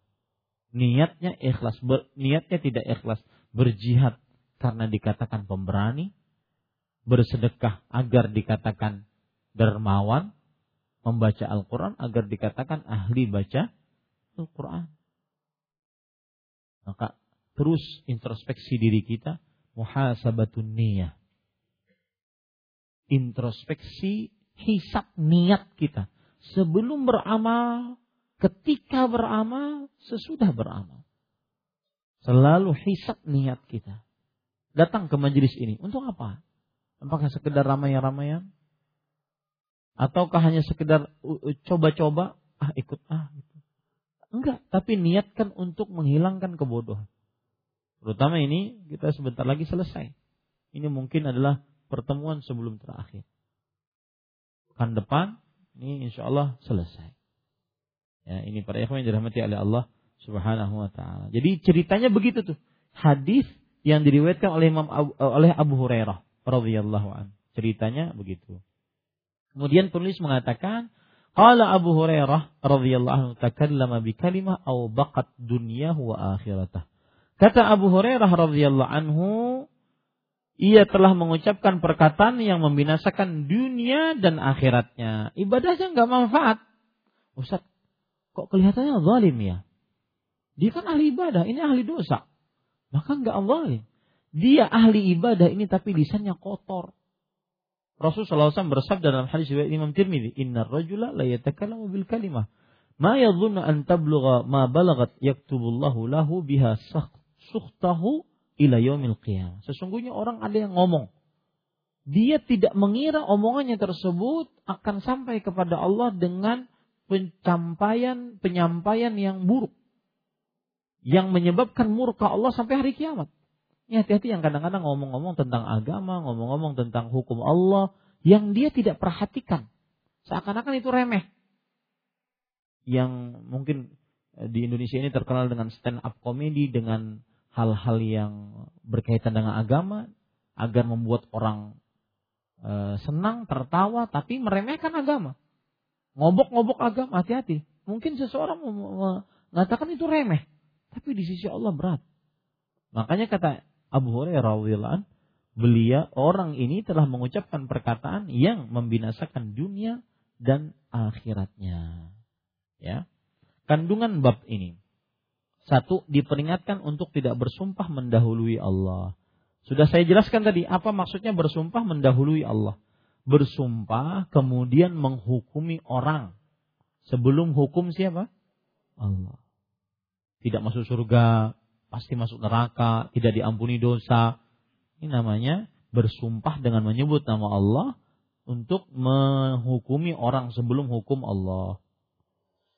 Dan ada perkataan pada ikhwah Menarik perkataan ulama salaf. Man uh, inni la ahsibu anna man tafarragha li uyubin nas illa min ghafali nafs min ghaflati nafsih.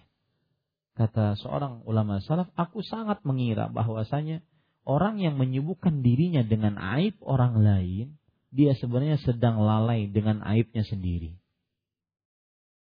Ya. Dengan aib orang lain, dia sedang lalai dengan aibnya sendiri. Dua, hadis di atas menunjukkan bahwa neraka lebih dekat kepada seseorang daripada tali sandalnya sendiri. Maksudnya adalah penyebab masuk neraka sangat mudah. Satu ucapan yang mendatangkan murka Allah, penyebab masuk neraka. Hati-hati. Jangan mudah-mudah, terutama nih di zaman media sosial. Sedikit komentar, sedikit dikit-dikit wahabi, wahabi. Ini saya heran, ini otaknya cuma ada Wahabi aja. Ya, nggak ada yang lain gitu. Orang nasihati baik-baik, pasti dikaitkan dengan Wahabi. Apakah ente gizinya gizi Wahabi jangan Ya. Tiga, demikian halnya surga. Nah, ini menunjukkan bahwasanya cara masuk surga mudah. Ya. Seorang eh, hendaknya meng, me, meminta rahmat Allah Subhanahu wa taala agar dimasukkan ke dalam surganya Allah Subhanahu wa taala. Kemudian yang keempat, sebagai buktinya lagi kata-kata Abu Hurairah, ia telah mengucapkan perkataan yang membinasakan dunia dan akhiratnya. Maksudnya adalah surga itu bisa didapat dengan sangat mudah dengan dia mengucapkan ucapan yang baik. Atau neraka bisa dia dapat dengan sangat mudah dengan mengucapkan ucapan yang buruk. Sangat mudah. Ya. Lima, bahwa seseorang dapat diberi ampunan oleh Allah karena suatu sebab dari perkara yang dibencinya. Apa maksudnya? Orang mungkin terprosok dalam maksiat. Sebenarnya dia benci ini. Tapi hawa nafsunya, dia kalah dengan hawa nafsunya. Dia kalah dengan setannya. Dia kalah dengan karinnya. Tapi dia sangat benci. Dan dia benar-benar benci. Tapi dia tetap kalah. Maka kebencian dia terhadap maksiat, kebencian dia terhadap kelakuan dia itu sendiri, itu yang di, diukur oleh Allah. Makanya saya berpesan pada ikhwan, di zaman yang begitu mudah kita melihat subuhat dan syahwat. Ya, begitu mudah melihat subuhat di di dunia nyata atau di dunia internet. Sangat mudah. Maka salah satu tugas kita adalah beramal dengan amalan hati, membenci maksiat membenci subuhat, membenci syahwat. Karena kalau kita tidak benci, maka kita akan dikumpulkan dengan para pelaku subuhat dan syahwat tersebut. Ada perkataan menarik dari Syekhul Islam Ibnu Taimiyah rahimahullah. Beliau mengatakan, "Man radiya amala qaumin husyira ma'ahum, kama husyirat imra'atu Nuhin, imra'atu Lutin ma'a ma'ahum." Walam takun ta'mal fahishatal liwati. Barang siapa yang rela dengan perbuatan suatu kaum, dia akan dikumpulkan dengan kaum tersebut. Rela dengan perbuatan dia akan dikumpulkan dengan perbuat eh, dengan pelaku perbuatan tersebut. Seperti istri Nabi Lut rela dengan kaum sodomi. Kaumnya Nabi Lut. Kaum homoseksual. Padahal istri Nabi Lut perempuan tidak pernah melakukan sodomi. Tidak pernah melakukan sodomi. Perempuan tidak pernah melakukan sodomi. Tetapi dikumpulkan bersama kaum sodomi, kenapa? Karena rela dengan maksiat tersebut. Ini harus pada ikhwan yang dirahmati oleh Allah. Ya, harus kita rela uh, membenci maksiat. Ada hadis lagi riwayat Imam Abu Daud Rasulullah SAW bersabda, "Idza umilatil khati'atu fil ard", jika terjadi dosa di atas muka bumi, kana man syahidaha wa ankaraha kaman ghaba anha. Siapa yang menyaksikannya dengan kasat mata, tetapi dia mengingkarinya seakan-akan dia tidak melihatnya. Seakan-akan dia absen dari perbuatan tersebut. Waman ghaba anha waradiyaha kaman syahidah. Tapi siapa yang tidak melihatnya dengan kasat matanya, tapi dia rela dalam hatinya dengan perbuatan tersebut. Dia seperti orang yang melihatnya. Nah ini ini hati-hati ya para ikhwan yang dirahmati oleh Allah Subhanahu wa taala. Baik. Insyaallah taala pertemuan pekan depan adalah pertemuan terakhir pas bertepatan dengan tanggal 2 Muharram atau 1 Muharram 1440 Hijriah. Dan sebagai pengetahuan ke, kajian kita ini kita mulai dari 1 Sofar 1435 Hijriah bertepatan dengan 4 Desember 2013. Sekarang 2018. Saya ingin tahu siapa yang mengikuti kajian dari awal sampai akhir. Gak pernah absen. Gak absen. Ya. Saya mau kasih hadiah besar kalau ada yang mengikuti kajian dari awal sampai akhir. Yang nggak pernah absen. Berarti lima tahun ya. Sekarang 1439 Hijriah mau akhir. Lima tahun kitab Tauhid. Allahu a'lam. Siapa yang ingin mengulangi kajian ini maka ada dengan dua cara. Yang pertama melalui YouTube. Uh, silahkan lihat kajian kitab Tauhid di channel YouTube Masjid Imam Syafi'i. Dan yang kedua melalui kajian.net. Tulis nama saya kajian.net Ahmad Zainuddin Kitab Tauhid. Di situ ada mulai dari e, kajian nomor pertama sampai saat ini kajian ke 136. Berarti insya Allah pekan depan kita selesai kajian ke 137. Nah, kalau itu yang rekaman-rekaman itu antum bisa ulang-ulang. Jadi ustadznya nggak pernah marah kalau diulang-ulang. Nggak paham antum ulang, nggak paham antum ulang. Ya. Ada teman saya mengatakan bahwa ustadz dan asatid lainnya ialah murjiah karena tidak mau berhukum dengan hukum Allah dan tidak mau jihad. Padahal jihad itu wajib katanya. Tanya apa itu murjiah? Dia pasti nggak paham. Ya, orang yang me, menuduh seperti ini tidak paham tentang murjiah. Murjiah itu adalah kelompok yang menyatakan bahwa la yadurru dzambu ma'al iman. Orang yang berdosa tidak akan membahayakan imannya. Kelompok Murji'ah adalah kelompok yang menyatakan bahwa amal bukan dari iman. Kelompok Murji'ah adalah kelompok yang menyatakan iman hanya cukup dengan hati, tidak perlu sholat, tidak perlu puasa. Maka Apakah saya mengajarkan seperti itu? Tidak. Ya. Kalau dalilnya bahwasanya tidak mau berhukum dengan hukum Allah, siapa yang tidak mau berhukum dengan hukum Allah? Siapa yang tidak mau berjihad? Tetapi jihadnya dengan benar, bukan dengan ngebom ala banci. Ya. Orang lagi makan di warung mie ayam bom. Ya, itu kebiasaannya mereka. Kaum khawarij menuduh ahlu sunnah dengan murjiah itu kebiasaan. Ini para ikhwan yang dirahmati Allah. Jadi sekali lagi saya katakan dengan mil ufiyah bahwa saya ngebom orang kafir zimmi, orang kafir muahad, orang kafir musta'man. Ya, maka itu bukan jihad sama sekali.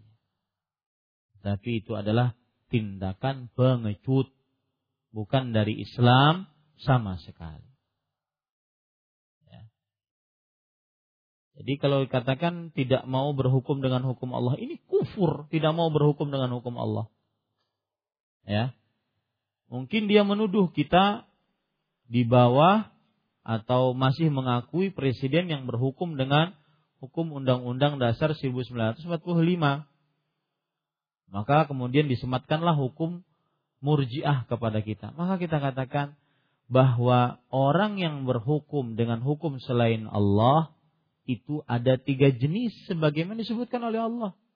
Faulaika humul kafirun, faulaika humul fasiqun, faulaika humul zalimun. Mereka orang kafir yang tidak mau berhukum dengan hukum Allah, orang fasik, orang zalim. Berarti orang yang tidak berhukum dengan hukum Allah pun tiga derajatnya. Ada yang kufur, ada yang zalim, ada yang fasik. Tidak satu derajat. Makanya Abdullah bin Abbas radhiyallahu anhu mengatakan, barang siapa yang berhukum kepada selain hukum Allah, maka dia kufrun duna kufur, kekufuran di bawah kekufuran. Maksudnya adalah dia melakukan dosa besar karena tidak berhukum dengan hukum Allah. Kecuali yang menghalalkan orang yang berhukum dengan hukum selain Allah. Atau mengatakan hukum selain Allah sama dengan baiknya dengan hukum Allah atau mengatakan boleh berhukum dengan hukum selain Allah. Dan kita terlepas dari tiga ini. Adapun pemerintah sekarang mengerjakan Undang-Undang 1945, maka mereka terperosok dalam sebuah sistem yang mudah-mudahan kita berdoa semoga mereka lebih bisa mengamalkan Al-Quran dan hadis Rasul Sallallahu Alaihi Wasallam dalam undang-undang tersebut. Paham ini para ikhwah? Dirahmati oleh Allah Subhanahu Wa Taala. Adapun dikatakan tidak mau berjihad, siapa yang tidak mau berjihad? Jihad itu hukum Allah. Yang tidak mau berjihad, yang membenci jihad, maka berarti membenci hukum Allah. Zalika bi Allah bi annahum karihu ma anzalallah fa ahbata amalahu. Yang demikian itu mereka benci dengan apa yang Allah turunkan dari syariatnya, maka hapus amalan mereka. Membenci jihad, membenci syariat Allah. Ini tidak benar tuduhan keji. Ya, cuma yang kita tidak setuju jihad ala-ala orang yang tidak paham berjihad. Ya. Orang lagi makan mie ayam dibom. Ini jihad model apa ini? Benar. Assalamualaikum warahmatullahi Bagaimana seorang pernah berjanji kepada seseorang perempuan untuk menikahinya tetapi tidak ditepati waktu dulu masih zaman pacaran. Maka jawabannya janji untuk menikahi kemudian tidak tidak ditepati maka seorang ketika dia berjanji dalam kemungkaran saat berpacaran maka tidak dibenarkan. Tetapi ketika dia berjanji untuk menikahi itu sebuah amal saleh. Jika dia menepat, jika dia e, menepatinya maka itu lebih baik. Tetapi kalau seandainya dia tidak menepati karena sebab syar'i, seperti misalkan perempuannya tidak pantas untuk dinikahi karena tidak baik agamanya, maka dia tidak berdosa. Ya, tidak berdosa. Wallahu a'lam. Bolehkah mengambil ilmu kepada ustadz yang mengatakan bahwa Allah berada di mana-mana? Tidak boleh, haram hukumnya. Karena ini menyimpang akidahnya. Menyimpang akidahnya bertentangan dengan akidah yang disebutkan dalam Al-Qur'an, bertentangan dengan akidah yang disebutkan dalam hadis Rasul yang sahih, bertentangan dengan akidah imam yang empat, bertentangan dengan akidah para sahabat, para tabi'in, para tabi'ut tabi'in. Ya. Bertentangan dengan akidah kaum muslimin, bertentangan dengan akidah seorang muslim yang masih di atas fitrahnya. Karena orang-orang yang mengatakan Allah di mana-mana adalah akidah orang-orang yang sudah terkontaminasi dengan filsafat kaum Yunani. Ya, bisa dipahami. Jadi tidak diperbolehkan untuk mengambil ilmu dari orang yang mengatakan Allah berada di mana-mana. Tapi ambillah ilmu dari para ustadz, para guru, tuan guru yang masih akidahnya di atas fitrah. Saya katakan akidah Allah di atas arsh itu akidahnya kaum muslimin. Secara fitrah. Bahkan hatta kufar. Sampai orang kafir. Mengakui Allah di atas. Jadi kalau seandainya ada orang terserah yang di atas. Itu secara tabiatnya sudah seperti itu. Ya. Seperti itu secara tabiatnya. Jadi permasalahan yang mudah. Yang membuat sulit ini adalah orang-orang yang menyimpang. Yang memakai subuhat. Yang mengambil subuhat dijadikan sebagai dalil. Meninggalkan ayatun muhkamat. Ayat-ayat yang begitu banyak tegas. Ada delapan ayat tentang istiwanya Allah subhanahu wa ta'ala di atas arus. Ya. Dan ada ribuan hadis Bahkan Imam Al-Qayyim rahimahullah mengatakan ada ribuan dalil yang menyebutkan Allah beristiwa di atas arsy. Baik dari Al-Quran, dari hadis, dari fitrah, dari akal. Ya. Saya heran kadang-kadang dan begitulah perbuatan bid'ah. Makanya Rasulullah SAW bersabda dalam hadis Hasan, Inna Allah hajabat taubata an sahibi kulli bid'ah. Allah menutup pintu taubat dari pelaku bid'ah. Kenapa ditutup? Karena dia merasa bahwa dia benar. Dia di atas kebenaran. Dinasihati akhirnya tidak mau, menolak. Bahkan yang ada adalah meremehkan, menghinakan, merendahkan orang yang menasihati. Ya. Seperti itu. Dan antum harus paham. Ada orang-orang yang mendewakan akalnya, dia mengatakan, barang siapa yang memakai zahir Al-Quran maka kufur. Zahir Al-Quran mengatakan Allah berfirman Ar-Rahman alal arshi istawa. Allah beristiwa di atas itu ayat yang jelas sejelas matahari siang bolong. Mereka mengatakan siapa yang memakai ayat ini kufur. Kenapa? Karena sudah menyamakan Allah dengan makhluknya. Intinya sebenarnya adalah penyamaan. Masalah Allah beristiwa di atas aras dalilnya tegas, jelas. Ya. Kemudian dibantah akidah ini yang tegas jelas ini dibantah dengan sebuah bait syair yang berbunyi qadistawa bisrun 'alal Irak. Kata mereka, bait syair mengatakan Bishr seorang seorang pemimpin perang telah menguasai, telah beristiwa di atas Irak. Arti istiwa di sini bukan berada di tempat yang tinggi, tetapi menguasai. Lihat, ayat Al-Quran banyak, hadis banyak, digagalkan dengan hanya satu bait syair. Ini uh, kurang apa namanya? Kurang beradabnya terhadap Allah luar biasa. Satu bait syair menggagalkan semua ayat tersebut. Ya, para ikhwan yang dirahmati oleh Allah Subhanahu wa taala. Kemudian kalau seandainya kita katakan bahwa Allah beristiwa di atas aras artinya Allah menguasai aras. Sebelum beristiwa di atas aras, Allah mencipta langit dan bumi selama enam hari. Kemudian Allah beristiwa di atas aras. Berarti sebelum Allah mencipta langit dan bumi, berarti Allah belum menguasai aras menurut pendapat mereka. Lalu siapa yang menguasai aras?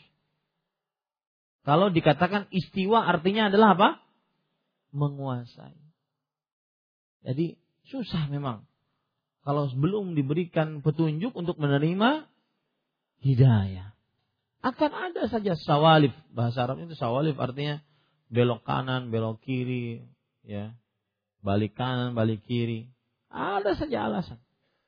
Cari sana, cari sini. Sampai ada yang mengatakan kalau seandainya ada yang mengatakan bahwa Allah beristiwa di atas aras seperti lampu di atas kita, maka dia sudah menggagalkan ayat walam eh, yakullahu kufuwan ahad. Dan sudah menggagalkan ayat laisa kamitslihi syai. Baik. Ayat itu sebenarnya adalah dalil atas pendapat Allah beristiwa di atas aras.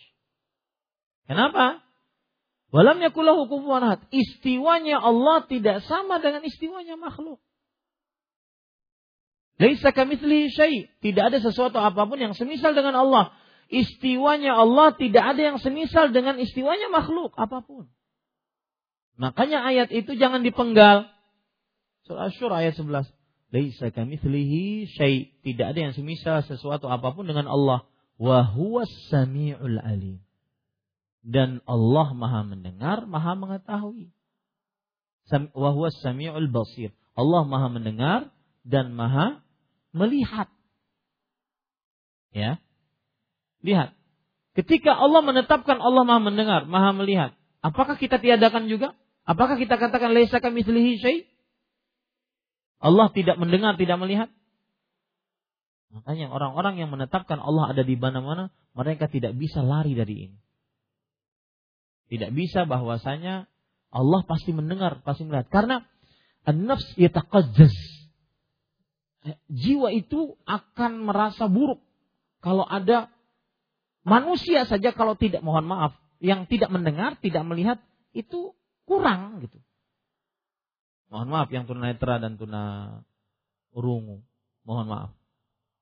Apalagi Khalik. Nah, sebagaimana Allah Maha mendengar, pendengaran Allah sama nggak dengan pendengaran makhluk? Tidak sama kata mereka. Mereka pasti menetapkan Maha Allah Maha mendengar, Maha melihat, pasti itu. Tidak mungkin mereka menolaknya. Karena an-nafsu yataqazzaz. Diri itu akan me, menganggap buruk kalau ada orang tidak mendengar, tidak melihat, tuli dan buta. Ya, tunanetra, tunanungu. Itu buruk. Itu pada diri makhluk. Bagaimana pada diri Allah? Makanya mereka pasti menetapkan Allah maha mendengar, maha melihat. Taib, kalau Allah maha mendengar, maha melihat. Apakah pendengaran Allah sama dengan pendengaran makhluk? Lalu kenapa Anda samakan? Anda tetapkan? Makhluk pun mendengar. Kemudian makhluk pun melihat. Oh, tidak sama pendengaran Allah dengan pendengaran makhluk. Tidak sama juga pendengaran makhluk apa penglihatan Allah dengan penglihatan makhluk. Begitu pula, apa susahnya Anda letakkan istiwanya Allah tidak sama dengan istiwanya makhluk. Selesai urusan. Makanya para ulama mempunyai kaidah al-qawlu fi ba'di sifat kal qawli fil ba' fi ba'dil akhar. Pendapat pernyataan dalam sebuah sifat sama dengan pernyataan pada sifat yang lain. Sebagai anda, sebagaimana anda menetapkan sifat maha mendengarnya Allah, maha melihatnya Allah, maka kita juga tetapkan sifat maha istiwanya Allah di atas arasnya. Apa susahnya?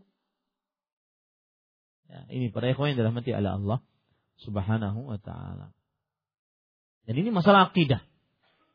Tidak ada tidak bisa di, diremehkan. Masalah akidah yang kita meyakini Allah yang kita sembah dengan apa yang disebutkan oleh Allah dalam Al-Qur'an dalam hadis Rasul sallallahu alaihi wasallam. Nafyan wa. Baik Allah menafikannya ataupun menetapkannya. Kita sesuai dengan apa yang disebutkan oleh Allah dalam Al-Qur'an dan hadis Rasul Sallallahu Alaihi Wasallam. Ya, bisa dimaklumi ini ya, pada ikhwan yang dirahmati oleh Allah. Itu yang bisa sampaikan. Kita cukupkan dengan kafaratul majlis. Subhanakallah bihamdik. Saya berharap pekan depan agar diajak kawan-kawannya untuk berhadir dan juga saya akan kenalkan buku buku baru yang akan kita bahas insyaallah taala. Semoga bermanfaat. Subhanakallah bihamdik asyhadu an la ilaha illa anta astaghfiruka wa atubu. Wassalamualaikum warahmatullahi wabarakatuh.